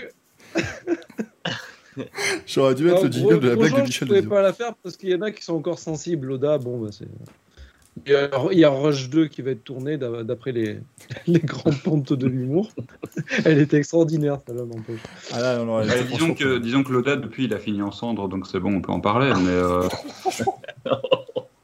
J'aime Voilà. quand c'est les, quand c'est les invités qui font la pire toujours. hein. C'est vraiment. c'est euh, Tu peux te dédouaner comme ça. Tu dis, ah, mais là, j'avais pas prévu qu'il ferait ça. hein. oh là non, là, mais je les inviterai plus, on verra le stagiaire, c'est lui qui a soufflé ça. Euh, ah non, je rappelle que j'ai un assistant régie, hein, donc. euh, Je ne même plus le chat maintenant, hein, ça devient. Helmut von Marco. Ça, ça devient innommable ce qui se passe ici. Bon, si on passait au Louis, messieurs, semble être On une peut bonne, passer au Louis. bonne petite chose. Ah, Louis, Pas ça- connecté. Ah oui, non, mais évidemment que je suis pas connecté. Mais attends, Manu. Ma- Manu, tu as le temps. Je lance le Ah. jingle maintenant. Donc, tu as largement le temps. Merci. Ah oui, oui, oui, oui, oui, oui, oui. Une Ah main oui, ah oui, le Louis, ah oui. laisser le temps. Pardon, excuse-moi. C'est mon David l'idée. Putain, tu es complètement fou. Euh, donc attendez, il faut que je me connecte au Louis maintenant. hein. Connectez-vous, Louis. Dans le chat, préparez-vous au Louis. C'est bon, on peut, on peut appuyer sur participer. Tu peux appuyer sur participer, mais tu ne peux pas répondre à la première question, comme d'habitude. D'accord. Comme d'habitude, toute la journée. Pardon. Attendez, attendez, vous vous rendez compte que d'habitude on tient deux heures et demie avant que ça parte complètement en couille, cette affaire, euh, ce récit de café. Là, ça ça a tenu une heure. hein. Je deviens très inquiet là. Alors, En soi, Michael, c'était censé partir en roue libre depuis le début. hein, donc. Bah évidemment. Pedro, euh, ben, Pedro, il est dans la casa. Il est dans la cucina. J'ai trouvé ça qu'à ça. Allez, Allez, est-ce que vous parti. êtes prêts, messieurs? À la Tout à fait. question, je Oui. passe en plein écran. Oh là, oh les, oh, les effets spéciaux. Ah On fait moins les malins, là. hein. David Chesterfield, c'est moi. Alors, tu viens de péter les oreilles de Mylène d'ailleurs, hein, si je te. alors, attention. Qui a gagné la dernière édition des 24 heures de Spa? S'agit-il de Ferrari SMP Racing, Audi Sport Saint-Loc, Porsche Row Racing ou Aston Martin Aubry? Euh, par contre, c'était. alors, Je m'excuse, c'est fois, c'est lisible, ça. Tout ça vient de la qualité de la connexion de notre ami le Louis. hein. On peut pas non plus. Voilà. euh, fait ce qu'on peut. Sinon, hein. affiche-toi le de ton côté. Oui, ça je vais l'afficher de mon côté et comme ça, ça se passera euh, nickel. Euh, ça passera nickel au chrome. Je, vais, je vais vous le mettre en plein écran, comme ça vous serez ravis. Et ce sera de bonne qualité surtout, parce qu'on est là pour que la qualité soit au rendez-vous. Alors par contre, je vais juste quand même Du crasse. répondre. Attendez, il faut que je réponde à côté. Ça, ça, ça demande un effort, ce truc, vous vous rendez pas compte. Deux écrans, non? Oh. Oui, oui, non, mais c'est pour ça, je, je prépare tout tranquillement. Oh, Non, mais faut- Gaël, Axel et Manu ont répondu. Euh, attends, parce que Louis Stack, euh, le login est là, voilà. Ah, Hop, les, les gars se plaignent dans le chat, mais les gars, je suis en VGA, s'il vous plaît. Hein? Ok? On se calme.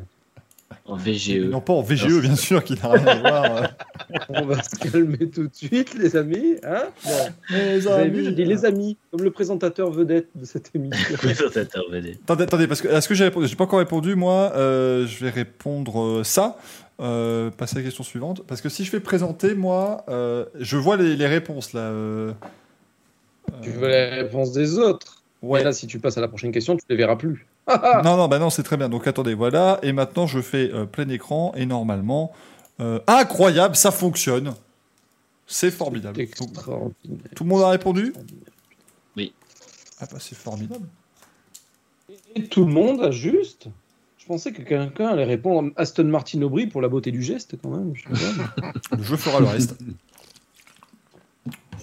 Donc c'était bien euh, Porsche Row Racing qui, qui avait gagné, numéro 98. Voilà, prochaine question, messieurs. Combien de voitures seront... Tu peux appuyer. Combien de voitures seront sur la grille de Spa? 42, 48, 58 ou 60 Et oui, on fait aussi des questions sérieuses. C'est rare ça. oui, c'est le Rover Racing, oui. comme le dit Maxime Mollet dans le chat, c'est le Rover Racing. Oui, alors on va se calmer. Il y en a qui disent Kubica, qui butent ça. Moi, je, je dis Kubica, voilà, comme je dis Row, voilà. Row, voilà. c'est vrai que tu dois dire, oh la vache, j'ai l'impression d'avoir des lunettes. Ah, c'est vrai que c'est impressionnant. Ah, c'est quelque chose. Euh, faut que je recharge pour avoir les réponses, euh, Greg? Oui, il faut que tu fasses un petit F5. Eh bien, F5, mesdames Ah. et messieurs, voilà. Ah, ah, merde, c'est pas 60, je me suis fait U. J'ai mis les réponses, mon, cher, mon cher Louis. J'avais juste zéro- 60, moi.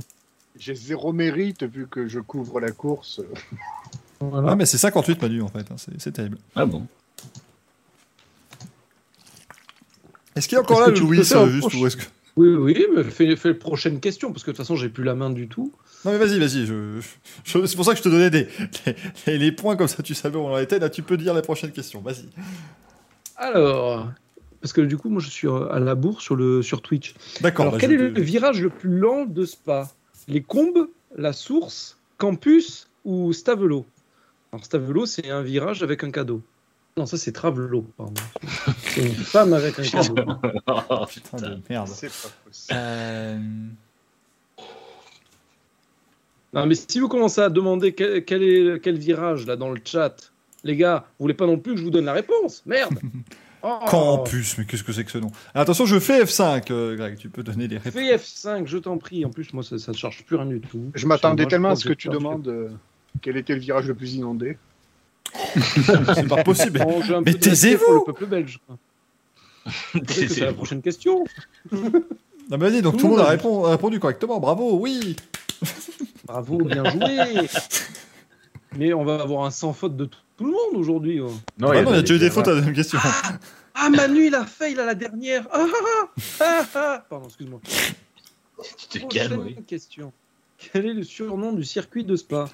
Le toboggan des Ardennes, le toboggan de Michel Dardenne, Spa Hammam ou l'abbaye de Notre-Dame de Spaci- d'Espacito Je pense qu'à- je pense qu'avec Olivier, on valide quand même le toboggan de Michel Dardenne. Oui, c'est pas mal. Alors, c'est Michel pas mal. Dardenne, euh, un, un homme politique décédé jusqu'à maintenant, qui, qui apparaissait souvent, on va dire, passablement éméché Voilà. et qui avait quelques sorties euh, fort sympathiques. Voilà. J'aime bien Euh, le... Monsieur très appréciable. Il qu'il n'était pas jusque- très aimé de ce qu'il faisait. Greg, j'aime beaucoup le décédé jusque maintenant. Mais peut-être que demain, ça va changer. Non, non, non, j'ai dû, mal mettre l'intonation. Non, non, il est décédé. Et après, j'ai dit, autre chose, je sais pas. Tu sais, Non, mais Michel Dardenne, qui globalement, était arrivé à un moment donné, il avait gagné les élections, et à dire Oh bon, j'ai gagné les élections, c'est formidable. Papa a gagné les élections. C'est une grande victoire pour le Parti Socialiste. Mais, allez le trouver sur YouTube. Enfin, de toute façon, Michel Il lunaire, il, monsieur. et il était extraordinaire. Et c'était donc euh, l'abbaye de Notre-Dame d'Espacito. Voilà. Ah bon? Oh putain, merde, la photo. je ne m'attendais pas. Oui, forcément, c'est le toboggan des Ardennes. hein, voilà. Bah oui. Tout le monde a, Prochaine il a eu question. juste. Prochaine question. Question pour un Sbornion. Ce jour en 2001, si vous avez regardé les vidéos de Michael Duforest, Gump, qui a provoqué. Quoi? Il n'a pas écrit en français. Oui, qui a provoqué, Ah, qui a oui. provoqué d'école quand même là. Oui, non, mais. Et on se calme, s'il te plaît. Hein, on sait qui a provoqué l'école, mais euh, Tu te calmes. Alors, qui a provoqué Qui a provoqué Deux secondes, j'ai dit. Hein, parce que- Attends, non, qui a décollé sur Schumacher, pas qui a provoqué. Oui. c'est vrai, c'est dans la tête de à Greg, c'est la même chose. qui a, Qui a alors, j'avais provoqué Qui a provoqué un. Oh, calmez-vous. J'ai dit qui a provoqué un crash. J'ai trans... Mais c'est la boîte de vitesse de Schumacher qui a provoqué du coup, et c'est pas dans la réponse. Qui a des qui a décollé sur Schumi au départ du vieux Hockenheim. Enrique Bernoldi, Juan Pablo Montoya, Jacques Villeneuve ou Luciano Burti. Et effectivement, si vous, avez regardé- si vous faites partie des 100 personnes qui ont regardé mes vidéos sur Twitter, Instagram, Facebook, toute la clique, eh ben, vous savez. Et donc, tous les gens qui répondent mal dans le chat ne le savaient pas et donc n'ont pas regardé mes vidéos. C'est très moche. Michael vous conchit dessus. Parce qu'effectivement, mon cher Louis, c'était. Luciano Burti. Ou, ou comme disait Jacques Lafitte. Ou comme disait Jacques Lafitte au départ, ah c'est Bertie, Bertie, Bertie, attention. À peu près euh, le commentaire du départ de, de Jacques Lafitte. Jacques Lafitte. Qu'est-ce que tu racontes? Bah, il commentait le départ Alors. du Grand Prix, enfin. Prochaine question. question. Combien de pilotes ont signé leur première victoire en F1 au Hungaroring Et on a l'ami Gaël qui a parlé d'une de ça. On a parlé de F1. Bertie Dancing. dans le chat. Dirty Dancing extraordinaire, bravo. Il faut les signaler, les bonnes vannes du chat quand même. 4, 5, 6 ou 7 pilotes ont gagné leur première victoire en F1 au Hungaroring. Aucune idée, ça va faire un écrémage là. C'est honteux, c'est honteux. Attends. Et pas au Nougaroring. Ici, Nougat York. Ici, Nougat York. Alors, tout le monde a répondu. Hop, F5. Il n'y a que Manu qui a juste. Oh merde. Attends, Eh c'est oui. quoi 4. 4, Gaël. Personne. On avait Button en 2006, Alonso en 2003, Kovalainen en 2008. D'ailleurs, c'est sa seule victoire. Mm. Et euh, Damon Hill en 99. 93. Ah, 93. parce que merde. j'ai- 93, ouais. 93. J'ai 93, compté- pardon. J'ai mis un Boutsen. 9 de trop. J'ai mis Boutsen 93. comme un con, putain. Ah oui, Boutin, c'est pas sa première, c'est sa 99, dernière. Si. Dave Murray qui demande si c'est à Toulouse de Nougaroring, bien sûr. Oui, bien entendu. Alors, prochaine question. Quelle Oui, anecdote question. sur la, sur la Hongrie est fausse? L'alphabet hongrois a 44 lettres. Le taux de TVA hongroise est de 27%. Budapest n'est que la troisième plus grande ville du pays. Et le Rubik's Cube est né en Hongrie. Donc, laquelle c'est moche. quatre affirmations est fausse C'est moche, Greg, parce que je suis sûr que ça, les trois autres vont être dans les fameuses euh, petites euh, incrustations qu'ils mettent au début du, avant le Grand Prix. Les Ouais. trucs dont tout le monde se fout là. Eh ben, euh, ça va y être. Il y a Mais, euh, des chances. On a du juste dans la. Il y a quand même trois affirmations qui sont dingues. Hmm. Ouais. Bah, aucune idée, comme disait Ouais. Kimi. Donc euh, j'ai tenté sans trop de. M6 sans conviction, quoi. C'est ça. Il faut mettre. Ce qui est bien, c'est que maintenant je, maintenant, je vois le chat et il y avait du bon dans le chat. Ils ont, ils ont dit toutes les réponses qui existaient. Donc, oui, il y a du bon. Axel, Axel est Ah, extraordinaire en géographie parce que Oh, un oui. cinquième de la population hongroise se trouve à Budapest. C'est la plus grande ville du pays et de très loin. Voilà. Les autres sont totalement justes. Mais, mais, Le mais- taux de TVA hongrois est de 27%. Je crois que c'est le, le taux de TVA le plus haut en Europe, si c'est pas du monde d'ailleurs. C'est violent. Attends, mais le- Le l'alphabet à Rubik's Cube, c'est- 44 alors c'est né en Hongrie. C'est né en Hongrie. À la base, ça s'appelait le Magic Cube. Ils ont fait un, un brevet seulement national, pas international. Et après, je crois que ça a été pompé à droite à gauche. Et l'alphabet hongrois, l'alph- euh, la, la- la langue hongroise est très particulière. Et donc, elle a 44 lettres. Voilà. Eh, on en apprend des trucs dans le Racing Café. Et oui, pas besoin d'aller sur Kipo Quiz. Prochaine question. On voit un boucaquet de champagne et en Oh non. 2010. D'eau de rose, d'eau de rose, euh. étaient- Oui. Oui, parfaitement. Combien de moteurs étaient disponibles selon le règlement en 2010 5, 6, 7 ou 8 J'en sais rien. Eh ouais, Mais j'étais eh pas ouais né. mon gars. Oui, bien sûr. Je regardais Du pas coup, la là, F1 sur- à l'époque, moi, je C'est la vrai que pour raconter les, conneries de Michel Dardenne, il y avait du monde. hein. Oui, mais tu reconnaîtrais que l'imitation était très bonne. Elle était pas mal, j'avoue. Ce qui fait que la prochaine fois qu'on fera un sketch, je mettrai Michel Dardenne. Vous trouvez ça Bon, Michel c'était un bonne course, ça. hein. Euh, Ça va pas. Tu imagines Il a d'ailleurs remis les, trophées à Spa-Francorchamps une année, euh, Michel Dardenne. Sur la photo, t'as Axel. 2G. Je dis sur la photo, t'as 2G. Alors imagine Verstappen avec les 51.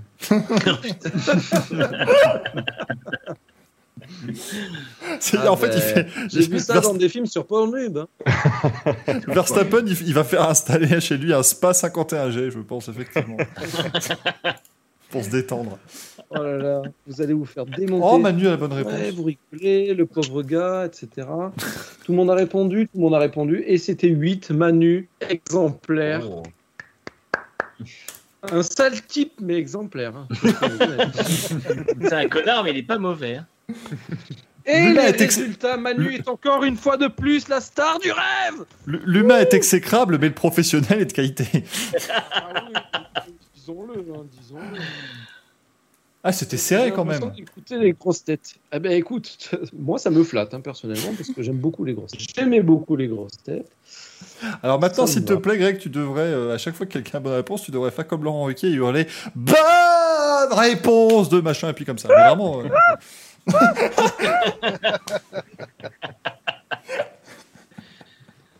Oh, ça devient vraiment le bébé de show, cette émission, c'est terrible. c'est plus possible. D'ailleurs, le bébé chou, il serait question qu'ils reviennent. Tu as vu ça? Ah, avec nous, avec nous, tout à fait. euh, L'ancien guignol à l'écriture. Ah j'ai vu ça, ouais. Le bébé de chou, c'est extraordinaire. D'ailleurs, j'ai des roucasseries derrière. La prochaine fois, je- j'en sélectionnerai en début de- Ah, d'émission, je les lirai, tu vois. Oh merde, euh, Brésil qui a nous envoyé une photo sur euh, Twitter de Michel Dardenne qui était chez Renault en 2005 à Spa-Francorchamps. Quel enfer. Euh, Enfin, papa, comme on le- comme on l'appelle. Bon, on, on va pouvoir euh, donc, maintenant omettre. Michael, tu as lamentablement perdu avec 16 points. On a Axel, Gaël et Olivier qui ont 20 points, ex aequo donc. Et Manu qui a dans la main. 24 points. Voilà, bravo Manu. Manu, tu gagnes à chaque fois. hein. Il n'y a que Michael, des fois, qui arrive à sortir. euh, je vais pas dire quoi, mais. Une perf, juste une perf comme ça. Je suis en dessous, euh, je suis en dessous Wally, moi, ça me va. J'ai du, j'ai du mal, à- j'avais pas, j'avais pas reconnecté les 3 neurones qui me restaient là, j'étais pas, J'ai eu du mal à. j'étais pas dedans, je suis désolé, mais c'est validé. Euh, bon bah voilà, Manu a gagné, Manu a gagné, bah tant Et pis. merci le chat pour vos réponses, en tout cas. Moi je, dis, moi, je dis tant mieux, mais bon. À la fin de l'année, qu'est-ce que t'auras gagné, Manu, avec tout ça? Euh, pas- Bah, pas grand chose. À, peine, à peine un peu de Pas fierté. en mon respect. Pas mon respect, ça c'est sûr. Bah, ça, je le cherche même pas, figure-toi. Son poids en chocolatine. Non, mais attendez, Oh, c'est regardez ce qu'on m'envoie. Mais je devrais faire ça. Les jumelles tantôt. c'est les cousines de, de Joe et de Marcel, bien sûr. Non, mais euh, c'est, c'est- Ouais. je devrais faire ça. Manu, si tu gagnes, si- si- euh, celui qui aura le plus de victoires au Louis à la fin de l'année, euh, je lui offre son point en riche énergie. Ah putain, je veux Ça me donne encore plus de Tu motivation. veux vraiment qu'il ait un cancer? Moi, je déconne quand je dis que je l'aime pas. Toi, tu veux vraiment que tu Quel C'est salaud une tentative de meurtre. Maintenant, le problème, c'est que vu, vu comment Rich Energy tourne, je suis pas sûr que si on prend le poids de n'importe qui d'entre nous, il, il reste assez. Il y, a, il y a le même poids à l'usine encore, en fait. je sais pas si ça va pas les mettre en faillite cette affaire. Donc, euh, La question du coup, c'est est-ce que c'est le poids de la personne avant d'avoir bu son poids en Rich Energy ou est-ce que c'est le poids de la personne après avoir bu son poids en Rich Energy Parce que ça Ah bah. change. euh, Ah bah avant, parce que sinon ça devient beaucoup trop compliqué. Il faut faire des calculs, tout ça. Bah, je suis perdu. Non, en plus, avec, avec ton diabète, tu vas mourir à bout de deux canettes. C'est possible. Ah, mais j'ai- de quoi gérer, tu sais. Ce sera... Alors après, il n'est pas obligé de les boire toutes d'un coup. hein, euh, Il en fait ce qu'il veut, Bah les si, canettes. attends que je les ai. Je tiens à vous- rappeler qu'avec Axel, on a bu euh, un tiers de canettes chacun de, de Rich Energy. On n'est pas encore mort. Bon, On À n'est pas l'intérieur, très très bien, mais on est On pas encore consulte mort. hein, oui. toutes les semaines, mais Vous êtes mort à l'intérieur. Oui, mais moi, moi, vois-tu, moi, vois-tu, Greg, même si tu me dis ça, je vais refuser de boire du énergie. Je trouve qu'on n'a pas encore assez de recul. Euh, il faut d'abord qu'on me, qu'on me prouve que tout va bien. Et après, je Attends, on va faire des, des manifs anti-Rich Energy. On veut pas boire du Rich Energy.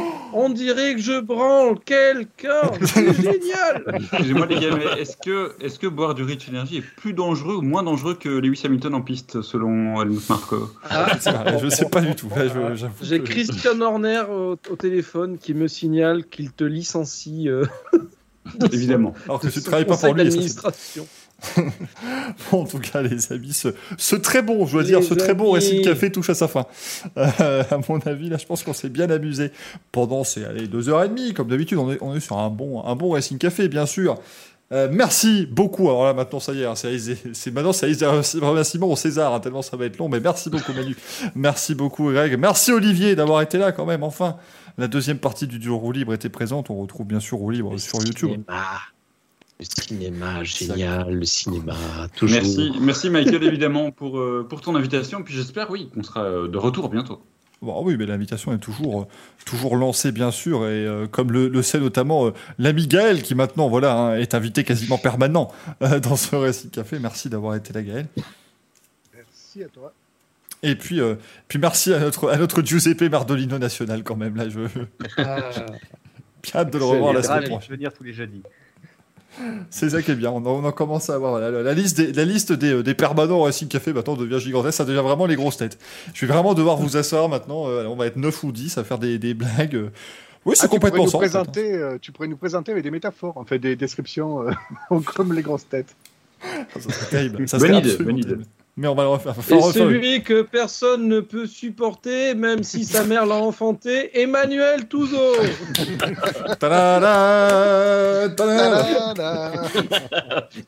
Je Celui vais faire- dont les couilles sont en or, mais dont le pénis est de bronze, Axel Verpest.